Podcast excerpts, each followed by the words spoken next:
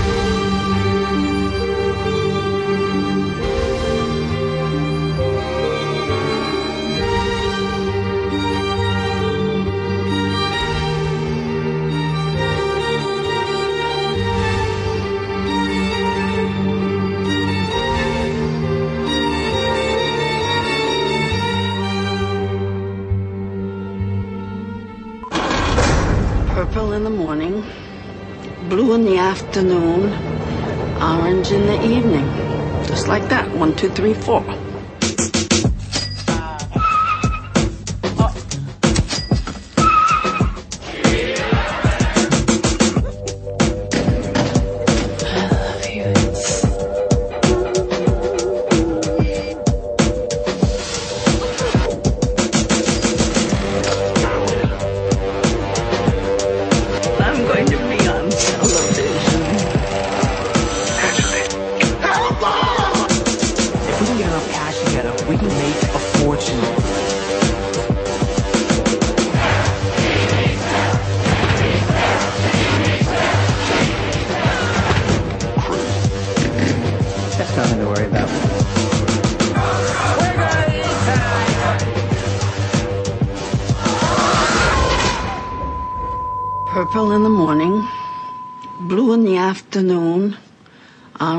The evening.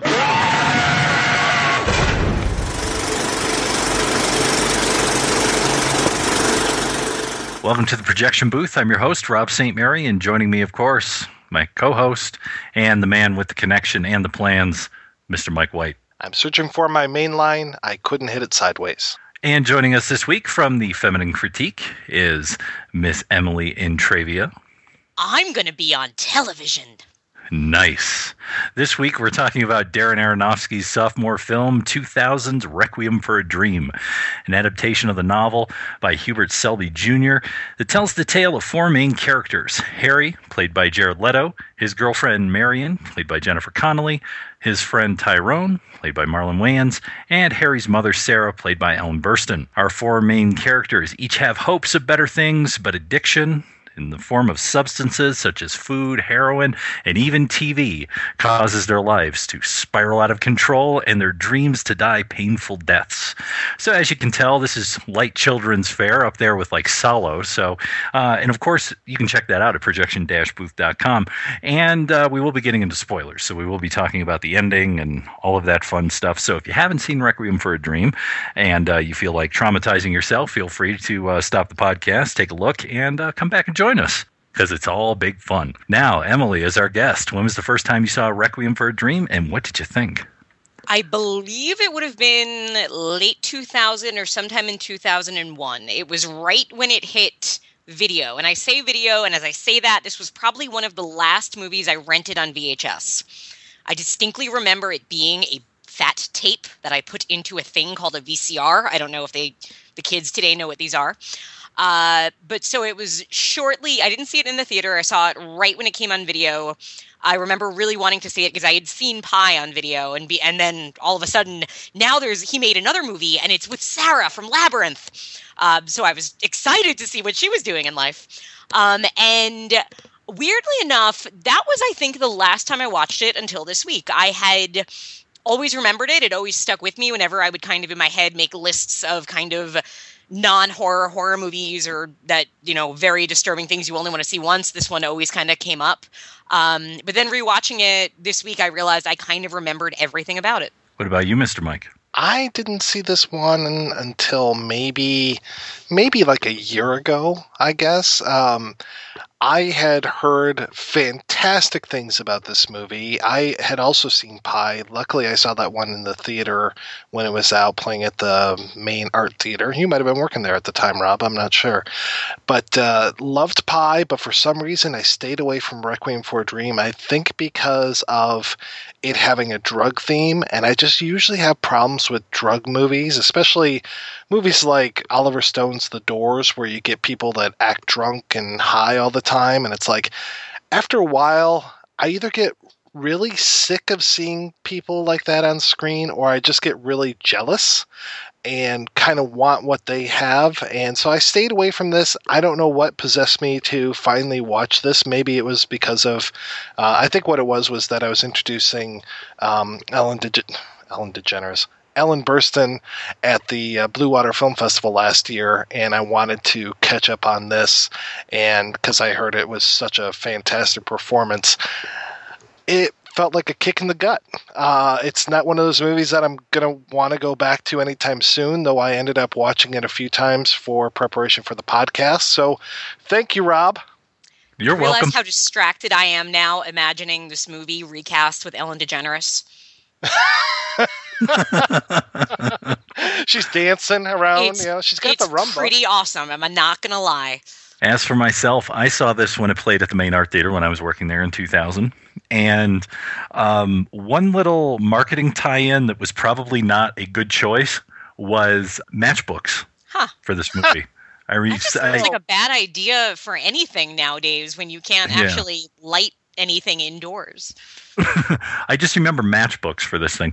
But um, I remember seeing it, like I said, at the main art theater when I was working there, and was completely blown away by it. It is just a magnificent film in terms of the acting and the direction and the editing and like everything that goes into this thing. And I've just was amazed by it.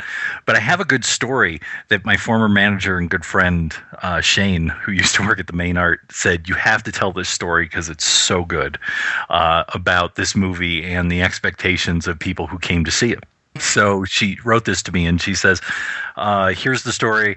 She goes, Three older white women, mid to late 50s, early 60s, come in to see Requiem uh, and the, on its third go around at the main. This is right after the Oscars. Uh, even though they didn't look like uh, anyone you would think who would want to go in and see it, they did buy a 1 p.m. matinee ticket. They go in and uh, they come out at the end and they're looking shell shocked. So I went up and had to say something to them, and I was like, "Is everything okay, ladies?" With no anger, you know, nothing like that. And they say, um, um, they they were confused, uh, horror, downright distaste, uh, but they didn't ask for a refund.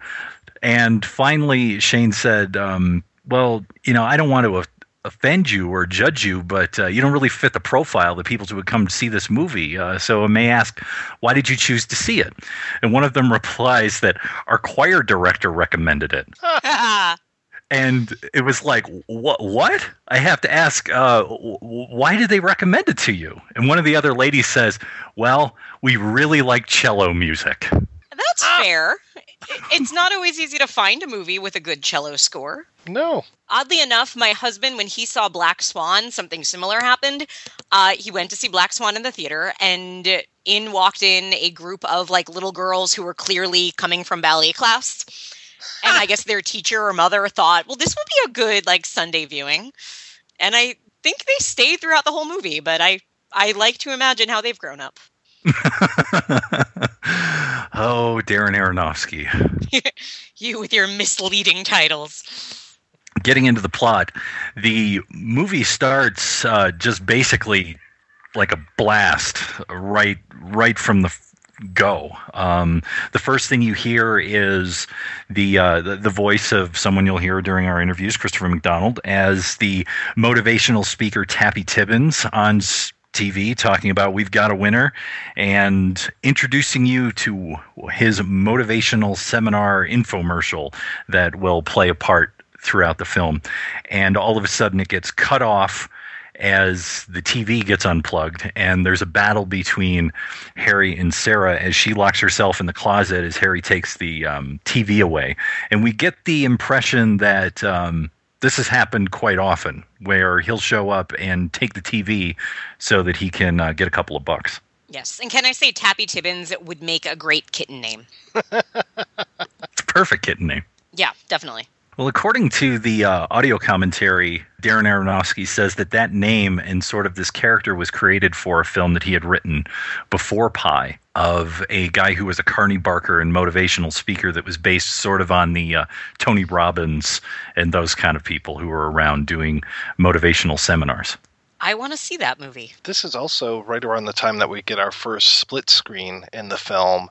And Requiem for a Dream is just rife with so many visual, I don't know, trick shots, if you want to call them, or just interesting ways of telling a story, ways of reimagining the kind of grammar of film and utilizing it in such an interesting way. And this is the first one, and it's great that we not only have split screens that are, uh, you know, split uh, vertically, but we also get a horizontal split screen later, and just so many interesting ways that the cameras is used, the editing, all this kind of stuff. And this was like the first instance of that, and we're going to get so much more of that as we go throughout this film. I mean, Brian De Palma probably saw this and said, "Oh man, those are more uses of split screens than even me." I never thought about them being in the same exact scene doing it. Oh man, yeah. And not only that, but also the use of sound in this film is great. And this is the first part in this first scene between uh, Jared Leto and Ellen Burstyn, where we first get a use of sound as a cue. And the first time I saw it, I don't think I I realized it. It took a couple of times to really to really understand what was going on in the background of this scene. And what you hear, and this would be familiar if you know classical music, is whenever you go see a symphony, before they get going, there's always the tune up where the, the the string section will will tune amongst themselves and it sounds kind of sounds kind of funny. And you hear that with the Kronos Quartet in over this scene where they're they're tuning and it's pushed into the background of this scene and i think that in a lot of ways sort of helps to build this idea of the film and of course the soundtrack as a requiem. For those who didn't grow up watching Amadeus like I did, a requiem, just so folks know, is kind of this final song in a person's life. There are so many different steps. You know, we've we've talked about the whole idea of the different steps in a person's life when it comes to like a, a the Catholic ceremonies, the baptism, the communion, all these things. There is a requiem mass that is supposed to be played, and a and a mass that is supposed to be held when a person has died. So this whole idea of a requiem is that final thing, the final song, and really this whole film can act as on its own just as a musical piece. And the way that music is tied to the picture and the way that we have these themes coming back in over and over again. And I know Aronofsky and, and his composer Clint Mansell has had listened to a lot of different requiems and exposed the Kronos Quartet to these, you know, things and said we like this part, we like this part, and just kind of worked with them to say, you know, these are the requiems that we want as kind of the basis for what we're doing here. And really, the way that the film is paced and the way that the the music builds and builds they just go hand in hand with one another. And that's one of the things about Aronofsky that either I love or it drives me crazy or since it drives me crazy I love it is that his films are so hypnotic man. They just will grab you and take you into this other world. And even watching this on home video I was completely transported. Seeing something like Black Swan in a theater or Pi in a theater, I was taken to another place. And just that he has that mastery of the language of film, of all the aspects of it, not just visual, but also the audible, and working with Mansell, who has been around for a long, long time and has a real control of this stuff as well, it just blows my mind and it is just it it's like you literally it's like you're taken on a ride you know it's like you're you're strapped into a roller coaster and sometimes that's not necessarily a good thing because maybe you don't like the ride but and requiem for a dream is one hell of a ride but man he definitely takes you someplace. Yeah if you're not in the emotional place to kind of sit down and watch this it you have to turn it off very quickly Because, oh yeah. and even it was funny because watching it this time, I turn it on first. I have my computer open because I'm thinking, okay, I might take some notes as I watch it.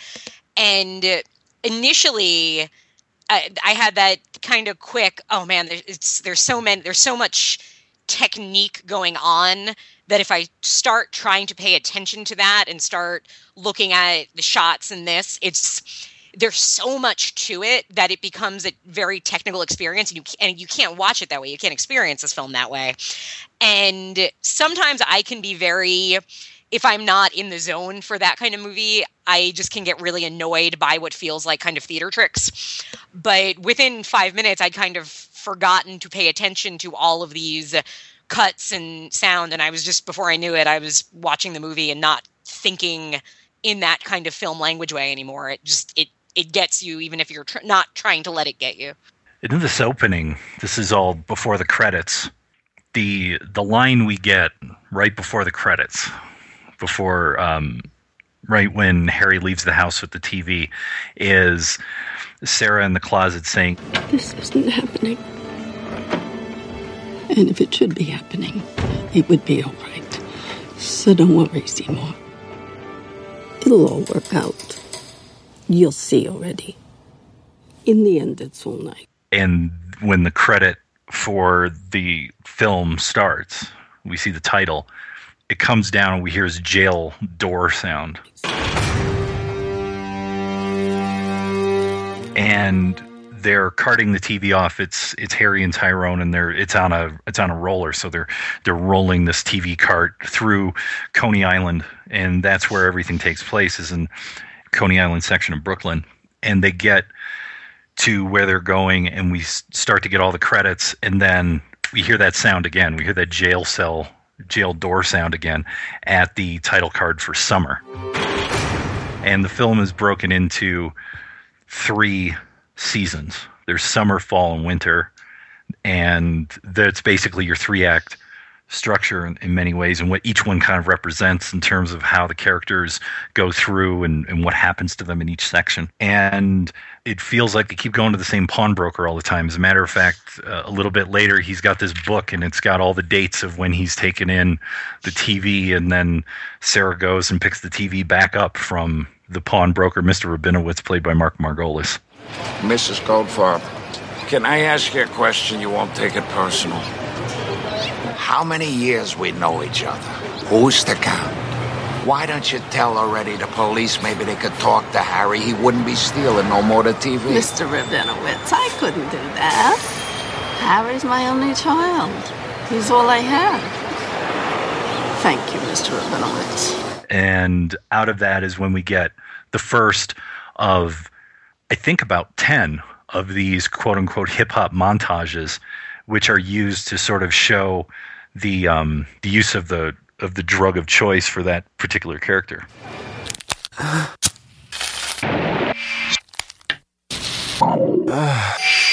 And I love that as we go along, those montages change, and sometimes they're used as bridging scenes going from one character to another character. It- It's just such, a, again, a very clever use of uh, montage and just the the editing of this. Again, very very hypnotic and keeps you going. And they're almost like little, I don't know, um, visual stings. You know, just as you're going along, you you the the narrative is interrupted by these, but they serve a purpose. It's not like we're cutting away to something that's completely superfluous. These are part of the story, and they're just as much as part of the story as any part of dialogue, any bit of scenery, any of that kind of stuff. You're learning so much as you go along, and this this film is just so visually rich. And I was thinking about if you did it in a traditional manner instead of these short bursts, which last, you know, 10 seconds, but probably have 20 cuts in them in order to bring across this idea of the drugs and, and what happens to someone from, you know, needing their fix to getting their fix. I think that in any traditional film, it probably would have ended up being a three minute to four minute scene or something. They would have had to come up with some sort of particular way to show someone, you know, being all edgy, and then they finally, you know, put the stuff on the spoon and light it, and you know, put it in the syringe, and then they're, you know, on the couch lock or whatever. I mean, I'm I'm trying to think of other drug related movies where they um where they have a similar kind of scene to show that, but I don't think you could do it as well as they do. to, to do, right? You have to light the thing and fold the thing. There's all things involved. I, I haven't done heavy drugs. I don't know these things. But when you see it, like there's so much. I guess traffic is the first one that comes to mind. And I remember when they would, I guess, with that they're doing what crystal meth. But there's there's so much technique to it that I think to actually show it would take a lot of time. Oh yeah, definitely. Yeah, what comes to my mind is Trainspotting and Pulp Fiction, and especially in Pulp Fiction, I seem to remember that taking quite a while to see all the different steps that are involved. And even with some of that, I think we might have like kind of skipped some steps or something. But like even reading some of these books and everything, just you know, okay, yeah, you you heat the thing and it melts, and there's like cotton involved, and the way that you put the the spike into your vein and all the, and I'm just like, oh my god, yeah, that's It's kind so of impressive involved. that people can do that when they're that, uh, you know, when Yeah. when they're they're actually on drugs. Come to think of it, I mean, I, I have trouble if- if tying we my could- shoes. If we could have them do like long form division at the same time, Yeah, right. you Have them balance my checkbook or do my taxes while they're at it.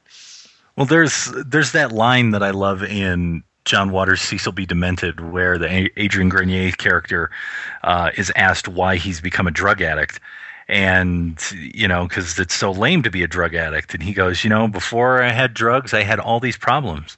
Now I only have one. Very good point. So if that's your only thing, which That's- later becomes true for them, then that's all that matters.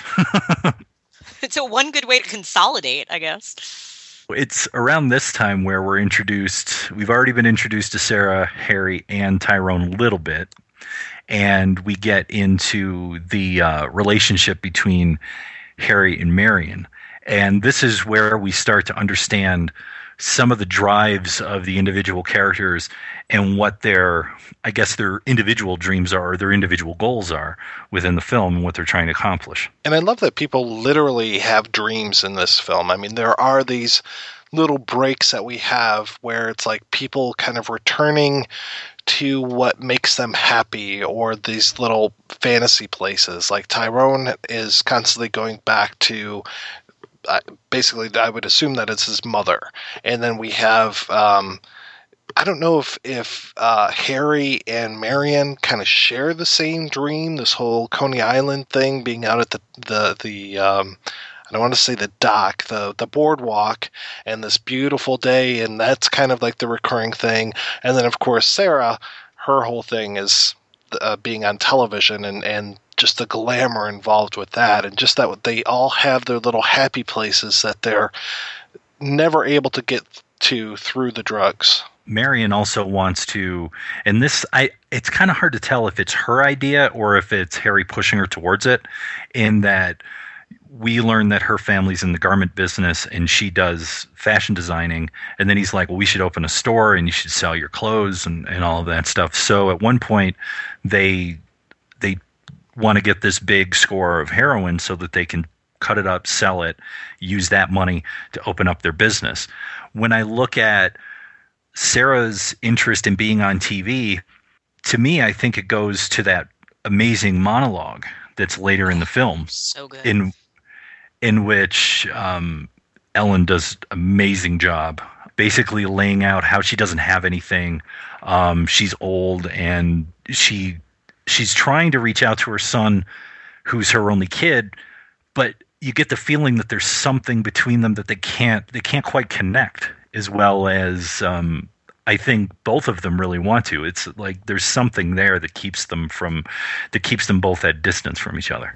I'm going to be on television. I got a call and an application and Come on, Ma. Who's pulling your leg? No, no, no. I'm telling you, I'm going to be a contestant on television. I don't know when yet. They haven't told me when yet, but you'll see how proud you are when you see your mother in a red dress, uh, television, and golden shoes. What is the big deal about being on television? Those pills you're taking will kill you before you ever get on, for Christ's sake. Big deal? You drove up in a cab. Did you see who had the best seat? I'm somebody now, Harry. Everybody likes me. Soon, millions of people will see me and they'll all like me. I'll tell them about you, your father, how good he was to us. Remember? It's a reason to get up in the morning. It's a reason to lose weight, to fit in a red dress. It's a reason to smile. It makes tomorrow all right. What have I got, Harry? Hmm? Why should I even make the bed or wash the dishes? I do them. But why should I? I'm alone. Your father's gone. You're gone. I got no one to care for. What have I got, Harry? I'm lonely. I'm old. You got friends, Ma? Uh, it's not the same. They don't need me.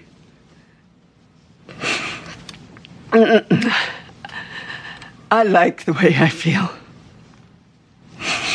I like thinking about the red dress and the television and you and your father.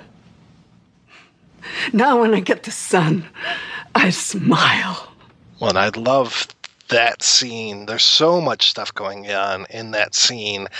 And again, going back to the use of the camera, like with the way that everything is being shot from one side and then we kind of cross the 180 degree line in a beautiful camera move and come over to the other side of Harry when he hears Sarah grinding her teeth.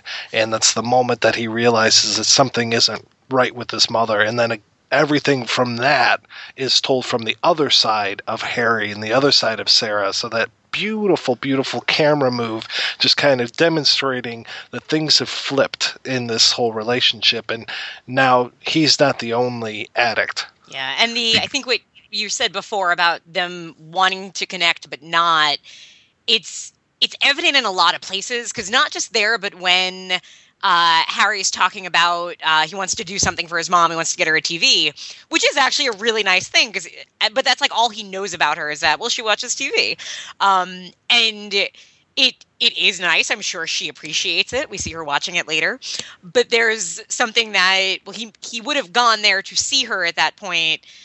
Just that he's he knows something is up, and it's that that divide of he wants to help her, but he really has no idea how to, and it's he he's not quite a good enough person to really figure out how Well, it goes all the way back to that first scene of them where they're separated by a closet door and also separated, you know, by the split screen that we had, and they never really connect. We never get those two. And then when, if correct me if I'm wrong, when after that scene that we're talking about, where he kind of realizes that she's on speed and diet pills, and he says, "I'll be back and I'll bring Marion with me and all this stuff." That's the last time he sees her, right? So far as we know in the movie, I don't know if there was ever a deleted scene, but I think that's basically the end of them interacting within this story. Yeah, but the um, but that's the reason why, as you were saying, she becomes a speed freak is that she receives this phone call telling her that she's been selected to be on this TV program,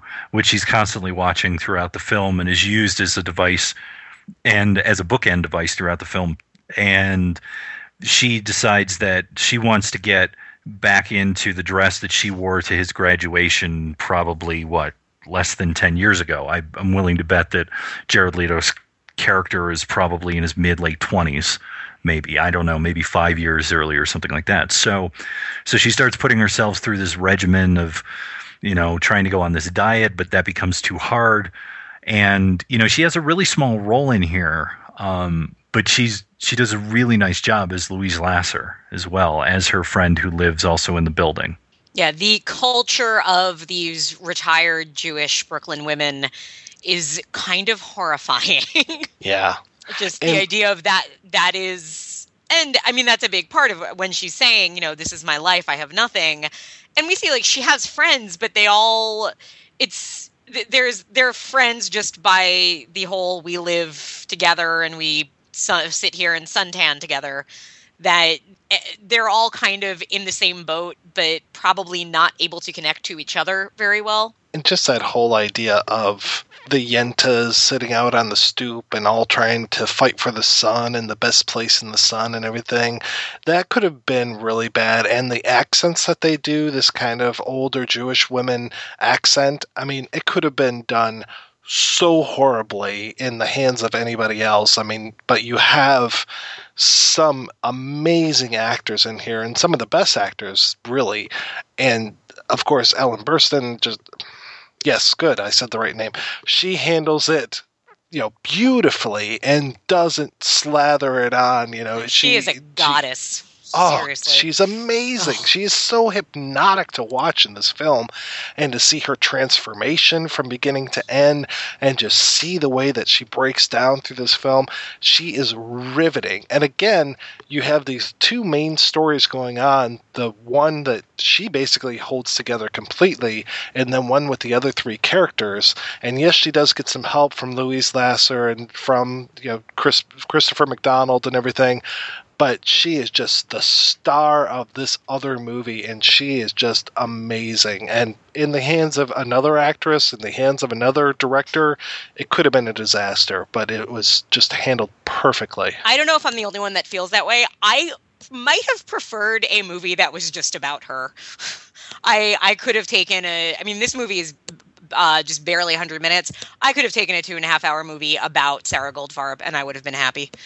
I can see that but i think they also did a really good job as far as knowing when to go back and forth between the two and that was the thing i was referring to earlier with those those hip hop montages that rob mentioned is sometimes they will go from the heroin that the the younger kids are doing right into the diet pills and the coffee and everything and right into Sarah and I love the way that they make those transitions so quickly between them and just have that whole parallel between the hard drugs and then the accepted drugs of television, caffeine. Yeah, Yes. you can understand.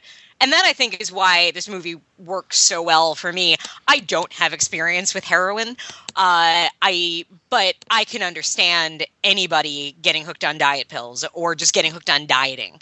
It's Oh yeah. you know, I'm a woman. I've grown up overweight. I've seen many women go to extremes for this. And it is so believable how quickly one could kind of fall into that trap. And you believe, you can totally see the whole time why she believes this is the right thing. And, you know, she's, to her, she's looking better. And for a while, she is. You know, she fits in the dress, and then the dress gets too big on her.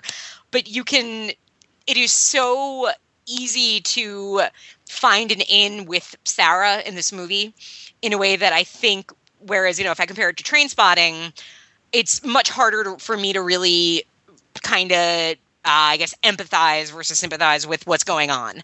I can't put myself in those shoes because I don't see myself ever getting that extreme, but I can understand somebody taking too many diet pills. Personally, I would like to have a prescription for those diet pills. oh, right? I mean, they really did wonders on her. Yeah. I had a similar situation four years ago, five years ago, when uh, at the time I was on uh, psychiatric medication and they prescribed Adderall. Now, for those who are not familiar with Adderall, it's basically speed, and it was great for like the first month. Um, I lost a bunch of weight. I was very focused, um, and all of that stuff. And then I had the same problem she had in the film, where she's taking the pills, but they're not doing anything anymore because your body gets acclimated to them. And at that point, you either have to go one of two routes. You either have to like kind of stop taking them, or you have to keep upping your dose in order to get the same level as before. And that's when I said, "Yeah, I'm going to back away from this because I don't think it's good that I keep taking these." so, um, so I didn't end up uh, on the route that she did, where she was like, "Okay, well, if one pill isn't doing it, maybe two, three, maybe four will get me there," and um, that becomes her downfall. Well, it's that whole train that like Elvis was on. You know, the uppers to get started in the morning, the downers to go to sleep at night, and just back and forth, back and forth, back and forth, which just must be one hell of a ride. And it's very, if you think of Aronofsky's other films, both Black Swan and The Wrestler, have i mean a ballerina and a uh, pro wrestler go through a very similar regiment where they are putting their bodies to extremes in different ways. It, it affects their diet it affects medications and it you know there's no way to come out from that on the winning side in the end. Eventually that will catch up with you. And it's interesting and, that to really see that he like i guess to see in all these films that connection that he's really both interested in and really good at conveying. And for me, the red dress is more than just looking good for her. The red dress kind of becomes a symbol of a past when she wasn't a widow, of a time when she probably felt more connected to her son because he was in high school uh, or just graduating from high school. So to me, the red dress also has this symbolism of being a um, a better time of you know her feeling nostalgic for something that has passed, and she appears to have not been able to transition well to her son growing up and also uh, the death of her husband. I want to say that in the book, it's the dress that she wore to his bar mitzvah, which would have placed it another five years previous to that but I won't swear to it. How old is she supposed to be? I was trying to figure this out because even if uh, if Harry is let's say 30, which I think is he's not, I think he's younger. It seems like she just when I watching it now thinking about it, to me she should be much younger than I think she is in the movie. Yeah, well if he's She can't really be older 30, than 60, I guess. Right. Well, we'll say he's 30. I don't see her having a kid any younger than 16 or any older than, let's say, 25. So, max 55 years old, which still seems, I mean, my wife's 53 this year. She's not nearly in the state that Sarah Goldfarb was in. I hope few women are. yeah, but it, to me, it seems to be the her whole her whole dream about the dress and the TV and all that. And she says it in that monologue. It's you know, it's a reason to get up in the morning. It's a reason to do things. It's you know, you know, what have I got? I've got nothing. You just get the feeling that you know she's not writing the great American novel. She's sitting around the apartment. She's hanging out on the stoop with her friends who also seem to live in the apartment. She's and, not playing Candy Crush. It's before yeah, that time. yeah, and you know the only thing that she's asking her son for, which is cliche, but I can understand why someone of her age would feel that way, is when are you going to get married and have a kid? Because then I can have a grandkid to hang out with, basically, as the subtext. Yeah, then so, there's that thing that I can put all of my energy into. Because right now, all I have is TV.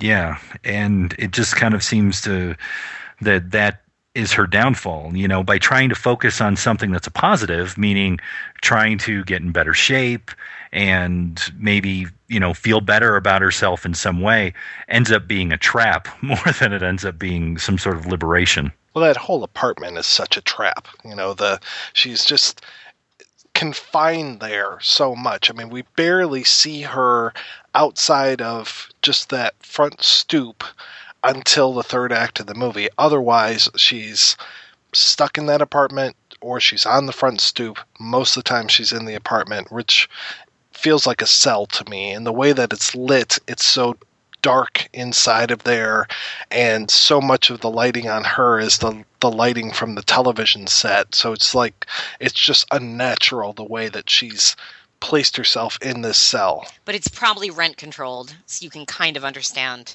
oh yeah there's no way i mean yeah if, if it's rent controlled yeah it makes uh, perfect sense to stay there of course Yeah, you're not leaving because anybody, everybody No. is trying to get in. Trust me. exactly So as summer goes on, uh, we get to the end of summer, which ends with um, Tyrone meeting with the dealers, and they all end up getting uh, shot, except for him. i love that deaf dealer Brody says you're coming up quick, kid. Oh. Thanks, man. He says you're smart, you're loyal, and you're not a junkie. Brody wants to promote you. He wants to give you more responsibility. You interested? Yeah, yeah. Shit, yeah, man. Brody says you fuck him, I kill you. I got that. Remember that. Oh, shit, you got a white driver.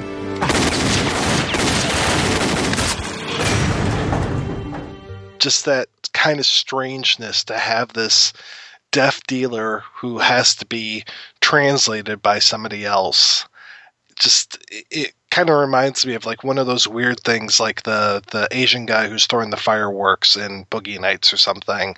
But this kind of fits a little bit better but it, it just uh it seems to add another sense of irreality to the whole thing and it, but yet it makes perfect sense That's the transition from summer to fall, and this is where we get the first use of our of our old pal, the Snorri Cam. Who, um, if you want us to hear more, you want to hear us talk more about Snorri Cam use, uh, you can listen to our seconds episode because there's a lot of it in that.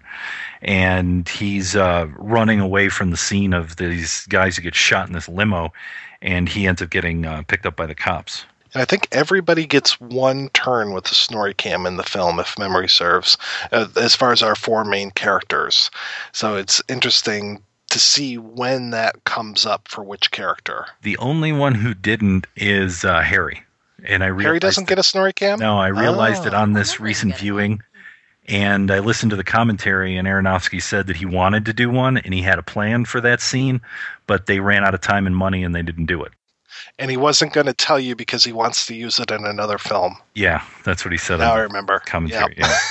Because he said it was related to something, and yeah, that was all he said. So yeah, this is where uh, things start to break down. and fall is where things start to break down. The pills aren't working anymore. They're trying to keep scraping along with their deals, but they're not. They're running out of money. They're using way too much compared to what they're selling. Yeah, and that nice.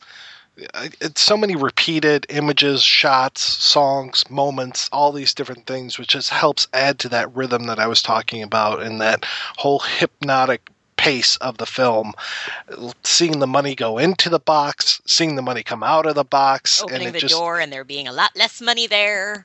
Exactly. Just those repeated images. And I think one of the things that I really picked up on with this last viewing of it was just how many times we see uh, mirrors and how many times we, I think Tyrone at one point even says, like, oh, yeah, I got these great new mirrors or something. And people are constantly looking at themselves and, you know, checking themselves out and maybe not necessarily liking what they're seeing, but that whole idea of the doubling and everything and getting the repeated scenes, repeated dialogue. I mean, the Tappy Tibbons thing is another thing where it's just like, oh man, I hear him talk about those steps so often as I'm watching the film. The last, uh, the time before last, rather than watching the film, I listened to the film, and just to pick up on every time he kind of comes back onto the soundtrack and like, oh, you're not gonna like it, just over and over again. You know, it's like wow, that's just again builds that hypnotic pace to it. Three things is all I did to change my life. Three things. No red meat.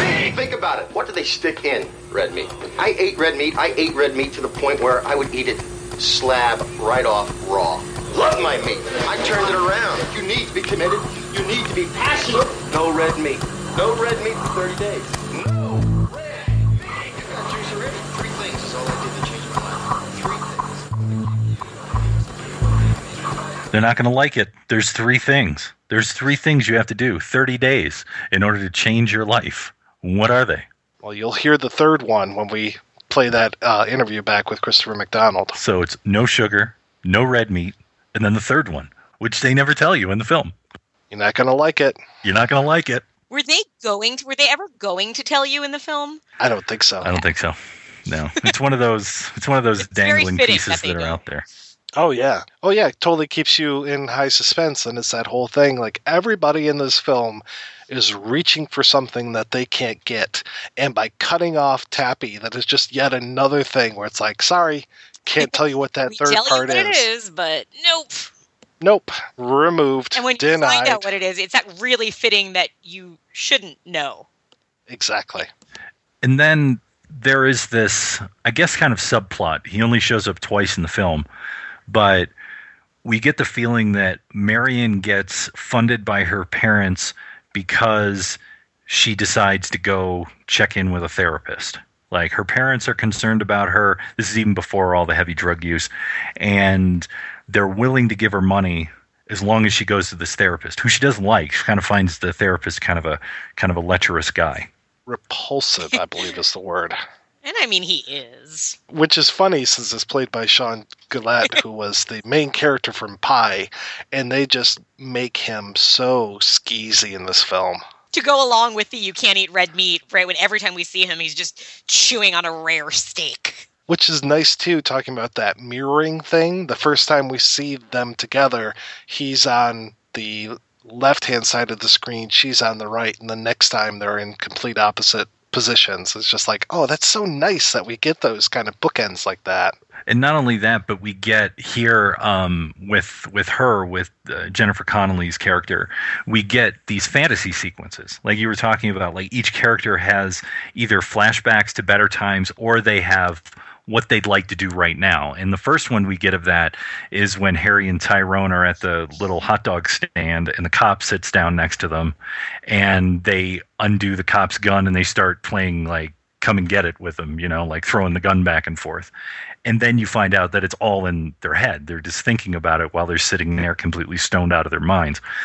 This one with her, she has, I think it's twice in the two meetings that she has with the therapist where they go out to dinner. And I love this because, in a lot of ways, it kind of mirrors, in particular ways, um, also Sarah going to the doctor, where the doctor really isn't paying attention to her, doesn't look at her, he doesn't really interact with her. It's just, he's just there to do something, just to transact and it's much the same way with these situations with with Marion and the therapist where he's just busy eating and she's sitting there and I don't think she eats in either one. And then she has these um she has these fantasies where she wants to scream at him or stab him with her fork cuz she just hates him so much. And there's something to both of those scenes, both the Sarah at the doctor and um, Marion with her boyfriend slash psychiatrist, where it feels like even though it's clear that the men aren't listening to the women, I feel like there's still the movie is showing it a little more extreme than it is. Because when Sarah goes to the doctor, she's completely loony to anyone watching, where she's talking about the refrigerator eating her. And we kind of see it as the doctor doesn't care, he's not listening. But it seems, I don't know, to me, I took it that there's some kind, there's the film is exaggerating it a little bit to, I mean, if she was really saying those things at that volume, he would have to hear that, right? Um, and it almost feels the same with, with the uh, i'm getting confused with because jennifer connelly to me is always sarah from labyrinth so i keep saying sarah and thinking it's jennifer connelly um, but when jennifer connelly when marion is having dinner with the psychiatrist it's that same where like he has to know how much she hates him because we can see it on her face but maybe not. Maybe we're seeing more of her than we are seeing what's really going on. That kind of filter we have is the characters and not just reality. Oh yeah, it's very very subjective, you know, as far as each time we see these characters, we are we have to be in their world and see things kind of through their eyes. So I think by seeing that look of just utter disdain upon her face, that's her inner self coming out, and we're just supposed to be privy to that. It's very much that kind of look. And, you know, it's kind of like sorry to go back all the way to the beginning, but just with that, uh, the closet scene. I mean, you really you're you're with both of those people. Having that split screen is showing us both of those characters and keeping us with both of them. One of the few times that we're going to get that kind of thing, whereas opposed to other scenes, we're so much with that character. And I, I guess too, the the use of the snorri cam keeps us centered with them they're perfectly fine while while the world around them is going absolutely mad. It is that, and also the movie, as you said, is very subjective. I also find it to be very expressionistic, but not in the traditional sense. And and what I mean by that is when we think of expressionism, it's always that post World War One heavy shadow kind of thing. Caligari. Yeah, that very you know tilted angles kind of thing. And there's some of that in here, but it's not it, it's not as deliberate. He's not. Um, it's expressionistic, but it's like to me like a new form of expressionism. It's not like he stole all of this stuff or borrowed all of these great expressionistic ideas from you know post World War One and early German silent film and you know horror movies of the 30s and all that stuff, film noir, and brought it to this. It's like he's sort of reinventing that idea of how do you do expressionism in in a modern era and show us what these characters are, are thinking and feeling and paint the walls with it in a different way. Well, I think again that's where that music really comes into play, and just having this building and repetitious soundtrack, and just some of those songs, quote unquote, are more well like the orchestra warming up, or you know some of the the songs have bits of noise worked into them the use of the sampling and all this kind of stuff. You know you were talking about the the use of the um, jail door clanging shut and you get these kind of noises and repeated things as you're going through. And i love like the the rumba when Sarah's dancing around in her apartment and the way that the rumba kind of speeds up at one point. It feels like somebody took their finger off of the uh, record player. Sorry, kids. I know record players. record like, players, VCRs. Yeah, I know. God, we're so old. They're, okay, like a, for those who don't know, it used to be a thing where it looked like a dinner plate and it would play and there was a needle that picked up the sound. Yeah, and then you could kind of move it back and forth. Uh, go watch hip hop. they making a comeback? Isn't that like the cool thing kids listen to oh, now? Yeah. Like the headphones that are actual headphones and the or the tele the rotary telephones. Kids love these things these days. Oh yeah, yeah. throwback Thursday, right? And, yeah, yeah. I was just over in Williamsburg shopping for vinyl, so I got I got the new Beck album that way. Yeah. I think I had like a Sorry. Sesame Street album on record. That was exciting. This is my made out of pure uh, artisanal vinyl, hand pressed by um, by uh, fair trade people in Guatemala who do it for a living. And, and it's gluten free. Gluten free. Oh yes. Yes, yes, of course. It's vegan. I mean, we're in Brooklyn, right? That's right. Well, some of well, this are. is this is Coney Island. I mean, it's you know. That's true. I, I kept waiting for the Warriors there, to come out. Yes. Sorry. Anyway, so yes, the subjective sounds. So something like the the record speeding up when she's dancing around and these kind of things. Just I think that, uh, of course, he's usually using visual expressionism uh, in a lot of ways, but I think that he's definitely using music and editing to to tell these stories as well in that expressionistic way that you're talking about, Rob. Well, especially in those montages to a certain extent, those montages Um, they only last so long, but there's so many different sounds in there that it's almost like you could sit there for hours and break down what he's using or try to figure out what he's using, much the same way that I think um, Scorsese used in Raging Bull with like animal noises and growls slowed down and sped up in the boxing scenes.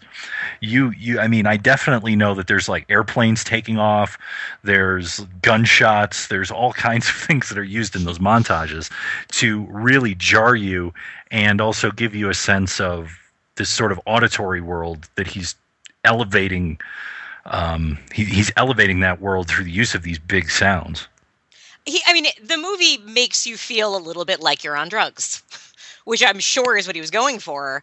And it's the kind of thing that many movies try to do. And I think most of them do it visually. You know, they'll give you a tie dyed background or spin the camera around, but it really is the kind of full sensory uh, orchestrations that he's doing in both visuals and sound that it's the reason why this one actually does by the time you're done with it you do feel as if your body has been through something yeah the use of sound like in something there's a song on the soundtrack called southern hospitality and that repetition of things like the guards looking at the mouth and you know open your mouth da da da, good for work. I mean, that's not on the the soundtrack album itself, but the music behind it is. And again, just that repetition, that hypnotic kind of thing, and just yes, yeah, so many noises being used. And I think you know. It, back when Mansell was in like Pop Will Eat Itself, I mean, they were so great at using samples and building soundscapes out of other people's work that it just um, it, it, fits so well with what Aronofsky's doing here. So let's pick up from where Marion's had these two different uh, dinners with the therapist. The first time with the therapist, it's a check in because she needs to in order to keep getting funded by her parents. The second one is where they're running out of money, and Harry basically is willing to now pimp his girlfriend in order to get the money. And she doesn't really want to do it, but then agrees to go along with it. And that, to me, is beyond Marion's drug use getting out of hand, that is like her point where that's the departure. That's where it starts, and that's, where. that's the turning where, point. I would say, yeah, for her, because that's. I mean, she says there's kind of no going back from this. It's this is what I'm going to have to do. It kind of expecting him to then say, "Don't do it," and he doesn't say anything because he he has no other plan. And it is from there on. They can never love each other enough after betraying each other on and both of their ends. But even even before this happens, we get the feeling that even within the, the early scenes of their romance, there is this division between them. For and what really highlights it for me is where they have uh, they're both in bed and they're looking at each other, but they're in split screen, and just that dividing line of the image of him on the left and her on the right and they're talking to each other and they're very sweet you know this is obviously like one can consider okay this is like post sex and they're like oh you know they're kind of like playing with each other's hair and they're looking each other's eyes and they're kind of talking to each other and all of this stuff but there's still that dividing line right down the middle between them that we get the feeling that even at their most intimate moments together they're still separated they have very different backgrounds and there's there is something we don't know much about her. I think we know enough that she has probably very wealthy parents who at some point cut her off. And you know, she says that her parents won't return her calls anymore. And so I think there is that she always had this cushion and it, you know, it kind of made her this princess that he could, you know, I guess feel as though he was saving, but also there was that kind of safety of, you know, but it's not like I have to provide for both of us yet and as that goes away it just becomes so much easier to you know not take care of one another anymore yeah that is such a telling thing such a telling scene to have that line down there because obviously they're what like eight inches apart from one another would have been so easy to just frame them together but to do what they did just it's so telling and again it's that whole idea of each person is even though they're together they are kind of in their own story. And that scene's relatively early, so I don't know if I picked up on that division idea the first time I saw it. I definitely picked up on it on subsequent viewings, and that's the thing that's also great about the film is that there's so many different little things in here that if you don't get it the first time and you go back and you see it again, then you'll pick up on more. And there seems to be like more levels of things specifically in the visuals and in the in that soundtrack as we talked about with the the use of sound and certain cues that are in the background Though I will say that the idea of watching this film a second time was just such a dreadful thing hanging over my head. When you said, let's do Requiem for a Dream, I was like, oh God, I have to watch that film again just because it was such a gut punch. And yes, I get a lot more out of it every time I see it. And it is one of those things that I should be studying because it has such an effect on me. Why does it have an effect on me? Let's try to unravel this a little bit.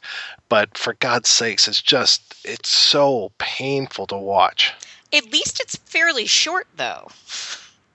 I had remembered this movie as being really long and heavy. And I think it's I mean, it is a weighty movie, and I think it feels it's the kind of thing even even being 100 minutes when it's over you don't want to watch anything else you're not going to turn on an episode of seinfeld it's just that weight of it but i think it's one of the things that i find makes it really powerful is that I there are so many filmmakers that just re- seem to refuse to make a movie less than 2 hours and in this case you have there was so much more that could have been done. Every character could have had their story expanded. I know there's a ton of deleted scenes, which makes me think that there were probably a lot of other different threads going on, but it gets in and out in such a way where it just punches you and goes. And I think it's really important that it has that perfectly timed running length. And and the heaviest part the the hardest part to watch in this film is the winter section, which is basically the last 20 to 25 minutes. Because this is where it all comes crashing down for the four of them. And not only does it all come crashing down for them, the music becomes more emphatic and he is the the editing in this is so brilliant between the four of them. And you had talked about this already in terms of using the montages and things like that. We end up with like um, visual echoes that get us from one place to the next in in the ending in the last 20 minutes of the film and it's stacked so well um, that i don't see how like like this is where like you were talking about it being less than two hours. It's you know an hour and 40 minutes. I think in the hands of a lesser director and editor this is the scene that would have been extended out because we would have followed one of them and then another one and then another one and another one. And then it would have been another 20 minutes on top of it if you know what i mean. It would have been Oh, yeah. this whole thing wouldn't have been as compressed and and on top of each other as um as it is. I mean, Tyrone's thread at the end, there's so little dialogue, but visually they're showing everything that he's going through. And you could very easily have written a scene where he's in jail and he has to deal with the guard and this is his roommate and so on. And it's so impressive how restrained it is that, and I even wonder if, I mean, I've, I've never read the screenplay for it or to see how many screenplay versions and what Aronofsky changed along the way. But I just wonder if at one point there was a scene that kind of where there's actual dialogue of him in jail. Because there's so much to that, but you get everything in the way that montage is cut. It just it's that whole showing not telling Oh, yeah. as they teach you in, you know, first year creative writing class. it so reminds me of like I don't know the the the metaphor that comes to mind is like when you drop a marble down a funnel and the way that it you know takes a while to start to go down the funnel but then at the end it just seems to be circling faster and faster and faster just because there's less surface space. This is what that's like to me just seeing them going around the drain fast fast fast before they finally just drop in and just the pace of it is just you know you thought the things were bad before. Well here let's kick it up a notch. You know, let's take the let's take the mu- the music up an octave. Let's take it up. You know, let's let's set it uh, going at a faster pace. Let's turn the metronome faster. Let's go. Let's hit this thing, man. And it's so impressive to me. Like, it- it's hilarious to know that Jay Rabinowitz, the editor, like he does Aronofsky films, but then he also does, for the most part, he's the guy that Jim Jarmusch goes to. And talk about two different complete styles. I mean, Jarmusch is just so long takes and just, you know, like so uh, meditative. Yeah. Like and seeing something like Dead Man, where it's just like, you know, you're going along for a long time. And to know that that same guy who cut that picture can cut something like Requiem for a Dream, it's like, holy shit, this guy's good. Remember back in the day when Darren Aronofsky was going to direct Batman? oh, he was going to direct everything. He, but I re- like they had, I think, like they were ready to go before Oh, yeah. Nolan came in, and oh, what Yeah. a world we would have lived in. He- yeah, he was going to do year one. Uh, he was going to do. Didn't he do something with that one of the uh, submarine movies, like Below or something? I can't remember which one. But he was attached to like a Lone Wolf and Cub remake, to the RoboCop remake. He was going. The one that really kills me though, he was going to direct an adaptation of this book that I love a lot called Flicker. And the whole thing with Flicker is the way that images on screen can have hidden messages inside of them and just the way that we kind of it, it's like a throwback to like the uh, Edgar Ulmer. I mean the, the the character the main character in the book is kind of a Ulmer Welles mix almost and just it's this whole movie about or whole book about making movies and I think Aronofsky would have been just the perfect guy for that. But yeah for a while he was attached to freaking everything man. We talk a little bit about his um, possibility of year one with Frank Miller on our Batman Returns episode from back in December. So if you're interested in that, you can get a little bit more on that episode as well. The winter, I would say the the big introduction in the winter section is Big Tim, played by Keith David. You have a beautiful view. You know what I like best about Patty chicks? They give good head. now, black bros don't know nothing about no head. I don't know why. Maybe it has something to do with some ancient tribal custom. And I would say that out of anyone in this film, although he is an exploitive person, at least he's the most honest exploitive person in the entire film. In that, oh, yeah, he he makes an offer and he follows through on it. yeah, when you go to Big Tim, you're there for one reason only, baby.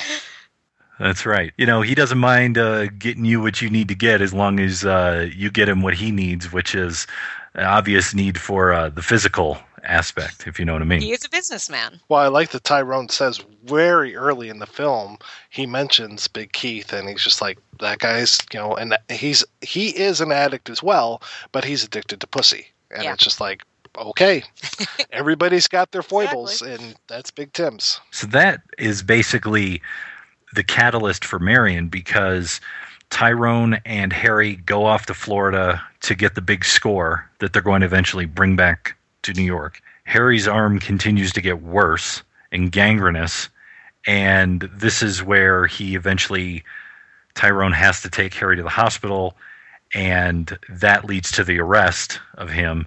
And at the same time, Sarah's breakdown mentally and being taken to the hospital after showing up at the TV office and asking why she hasn't been called yet or why she hasn't received a letter as to when she's going to be on television. So these are the three, the, the, these are the four main stories that now, as I said, will be intercut over the next 20 minutes at the end of the film in such a jarring and gut punch to the face. It makes me feel really bad for not tolerating crazy people on the subway.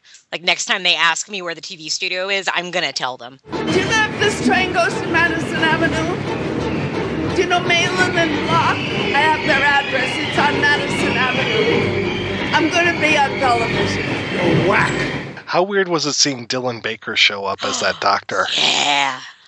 I'm always great. happy Always- to see him. Oh yeah, me too. Even if he's diddling kids. he just he does it in such a a special way. Oh man, yeah, just everything flies off the fucking rails in this last bit, and it just gets more and more intense. I mean, from every every person's story just gets more and more out of control, and just it boggles the mind to think about it. The main aspects in here where we start to see visual through lines is the, the restraining of Sarah, the restraining of Harry in the bed. Uh, everyone gets something shoved into their mouth at some point, or I think Tyrone pukes and is intercut. So Sarah gets this mouth bit because they're going to give her ECT. Harry's got the mask over his face for the amputation of his arm. Tyrone's upset and throwing up, and then Marion gets money shoved into her mouth at the sex party. Oh, that sex party. Can we talk about the sex party? Let's talk about the sex party. What do you guys think happens when you go ass to ass? Apparently, a lot of wealthy businessmen get really happy.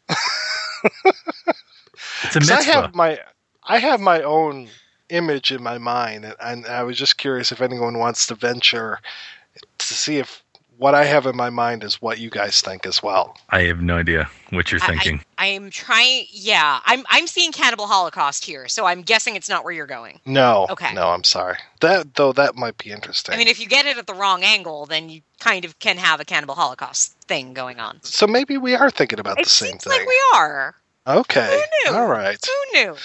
interesting. Okay, yeah. So yeah, I guess I guess we are thinking the same thing. So I'm glad I'm not alone in that. Yeah, you go too far, it's got to come out somewhere. And I have to say, and this sounds kind of sick, but I've never seen Jennifer Connelly look as pretty as she does when she is doing ass to ass. The the sweat, the makeup, all that kind of stuff on her, she just looks gorgeous. And She's normally, really pretty. normally I don't like her looks. Normally, I want to thread her eyebrows, um, but for some reason in that scene, she just does it for me. Yeah, well, this was right before she got really skinny too. Like she's she's okay. Like she's she's a little skinny for, but it's not where she gets to Beau- beautiful mind, where she just seemed to stop eating during the Oscar season. She took Oh, some of jeez. she took some of Sarah's uh, diet pills, and things got scary. But I always thought, I mean, I also grew up loving Labyrinth, so I wanted to be her more than anything in the world, which might be why I didn't wax my eyebrows for years. I don't know. Oh, there you go. Now that I think, You wanted to see David Bowie with his his package right there. uh, it yes, there, uh, like yes, I'm a woman. Of course I did. hey, it's not just a woman. I mean, come on. Other girls my age wanted Jared Leto to, you know, do his Jordan Catalano thing. I wanted David Bowie to come back in his tights. I was wondering how long we could go without a Jordan Catalano reference. I- I, was so tempted early on. years, I could never say his name right. I always either said Jordan Leto or Jared Catalano. Uh, and I'm probably going to keep doing that from now on. Fair enough. But yeah, can you imagine what him and Jennifer Connelly's kids would look like? They would be so pretty. It would scare. It would be like humanity would die. Where you want to take us, Rob? Well, we talked a After you go ass to ass, Well- where can you go? it's all it's all downhill from here. But um, the let, let's just you know we talked about the intensity of this last 20 minutes, but let's talk about some of the other visual connections. And I think the the one visual connection is the end of this sequence, which is all of them in bed. Uh, Marion, she's on a couch, but the rest of them are in beds. Sarah's in a hospital bed, Harry's in bed in the hospital, and Tyrone's in bed in uh, in prison. And then also, as I said, uh, Marion comes back from this you know party that she was at, and each of them kind of curls up in some way, like in the fetal position. So that's sort of a similar visual for each of them. And we get that echo again, as you were saying, with Tyrone thinking of his mother. This whole thing leads to the question of is there redemption for anyone? That that's the thing that I that, I was wondering when when we look at our four characters at the end here. It's like are they all doomed or is anyone in a position to turn it around after these, you know, horrific things Well, they they've kind of like they're all in different places where to um to Marion, I, if memory serves, the last thing we see is her smiling. Like she's smiling because she has money, eh, or not money. She has the drugs, and she's holding it close, and she's happy in that moment. We know watching it, there's no way she's gonna live another year or two. That there's no way you know, it, another couple of months of doing this, she's not going to be pretty enough to be able to go ass to ass for Keith David. But she ends in this kind of place where she can is almost convinced herself that she's happy, at least in that moment. Um, Sarah is so far gone, but within that, she's so far gone that to her, maybe she's completely in this fantasy world where uh, it's you almost wonder if she's in her mind happy because she's in that place. Whereas Tyrone kind of has it, at least from what we see, I think, almost has it the worst because he's fully aware of what he's going through. I mean, he he's not going to be getting any drugs anytime soon, and he's stuck in prison in in where what state is he in? Georgia. Like Georgia. I yeah, he's a black man in a Georgian prison. He's and he's by this point you kind of get the feeling that he's coming he's kind of in uh withdrawal from the heroin because he's shaking the whole time he's sweating the whole time there's something where i remember the first time i watched this by the end of it feeling like my heart going to him the most. And i think watching it now it's because i feel like he knows how bad he has it right now. And in some ways he has the least hope because he he doesn't have the ability to actually go to a fantasy world and live there and believe he's there. It's interesting you bring that up about the Sarah character because that almost reminds me of, and if you haven't seen Brazil, plug your ears. it reminds me of the uh, the ending of Brazil, in that um, people said, "Well, it's it's a negative ending." They they tortured him to that point. And it's and you listen to the commentary or you read stuff with Terry Gilliam. He said, "No, actually, he won." Because he went to that fantasy place and they couldn't reach him anymore. So I it's kind of interesting that christmas evil yeah you can kind of see the same thing i mean to me um i i sat down and i figured out that there's really like four that the four characters each have a different version of loss. And sarah it's loss of mind tyrone's loss of freedom marion is loss of self and love. Mm-hmm. And i saw that harry represented not only the loss of his arm but the loss of this you know striving dream that the idea of in some way what is that dream? And i think it's referenced in the book from what i was told and we'll talk about the book in a little while that you know being the american dream the idea that you can be an entrepreneur that you can take something and make something out of it even if you're dealing drugs it still goes along with that whole idea of the entrepreneurial spirit so his his death is the loss of that idea Yeah, I could see that. Because there's nothing, you know, it's, and I think a lot of stories and films and TV shows I've seen about drug dealing, that's a big thing is, well, what else am I going to do? And it's not like he has marketable skills. Uh, he is probably also going to prison after this, but he's also completely lost Marion if he will ever see her again. And there's that phone call too that we didn't talk about uh, when he calls Marion from prison, and it's right before she's about to go out to um, Keith David's. And they're both saying, "I love you. I'm going to be home tonight. I'm going to make it all better." And they both they both don't believe it, but they're both pretending to believe it.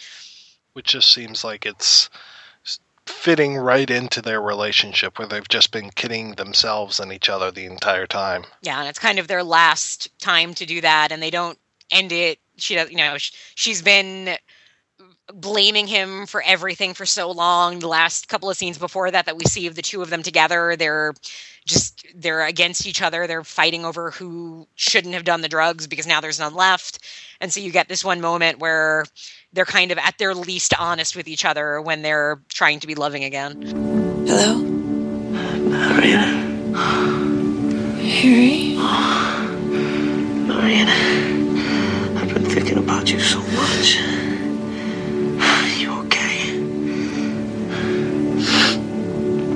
When you're coming home? Soon. When? Soon. You holding out, right? Harry? Can you come today?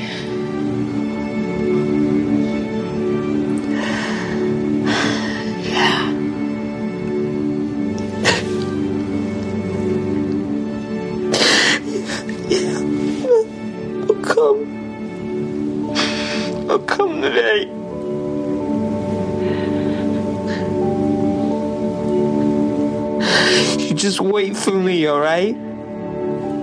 And then we get the bookend scene, the very last scene that bookends to the front with uh, Tappy coming back again.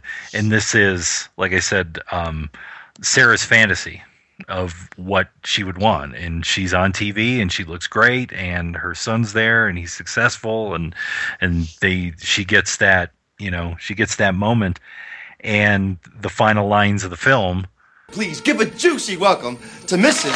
Sarah Goldfarb! I'm delighted to tell you that you have just won the grand prize! Now, let me tell you what you've won. Your prize is a sweet smile on his own private business. He just got engaged and is about to get married this summer. Will you please give a warm and juicy welcome, Harry Goldfarb! Harry, juice my Harry, juice my Harry.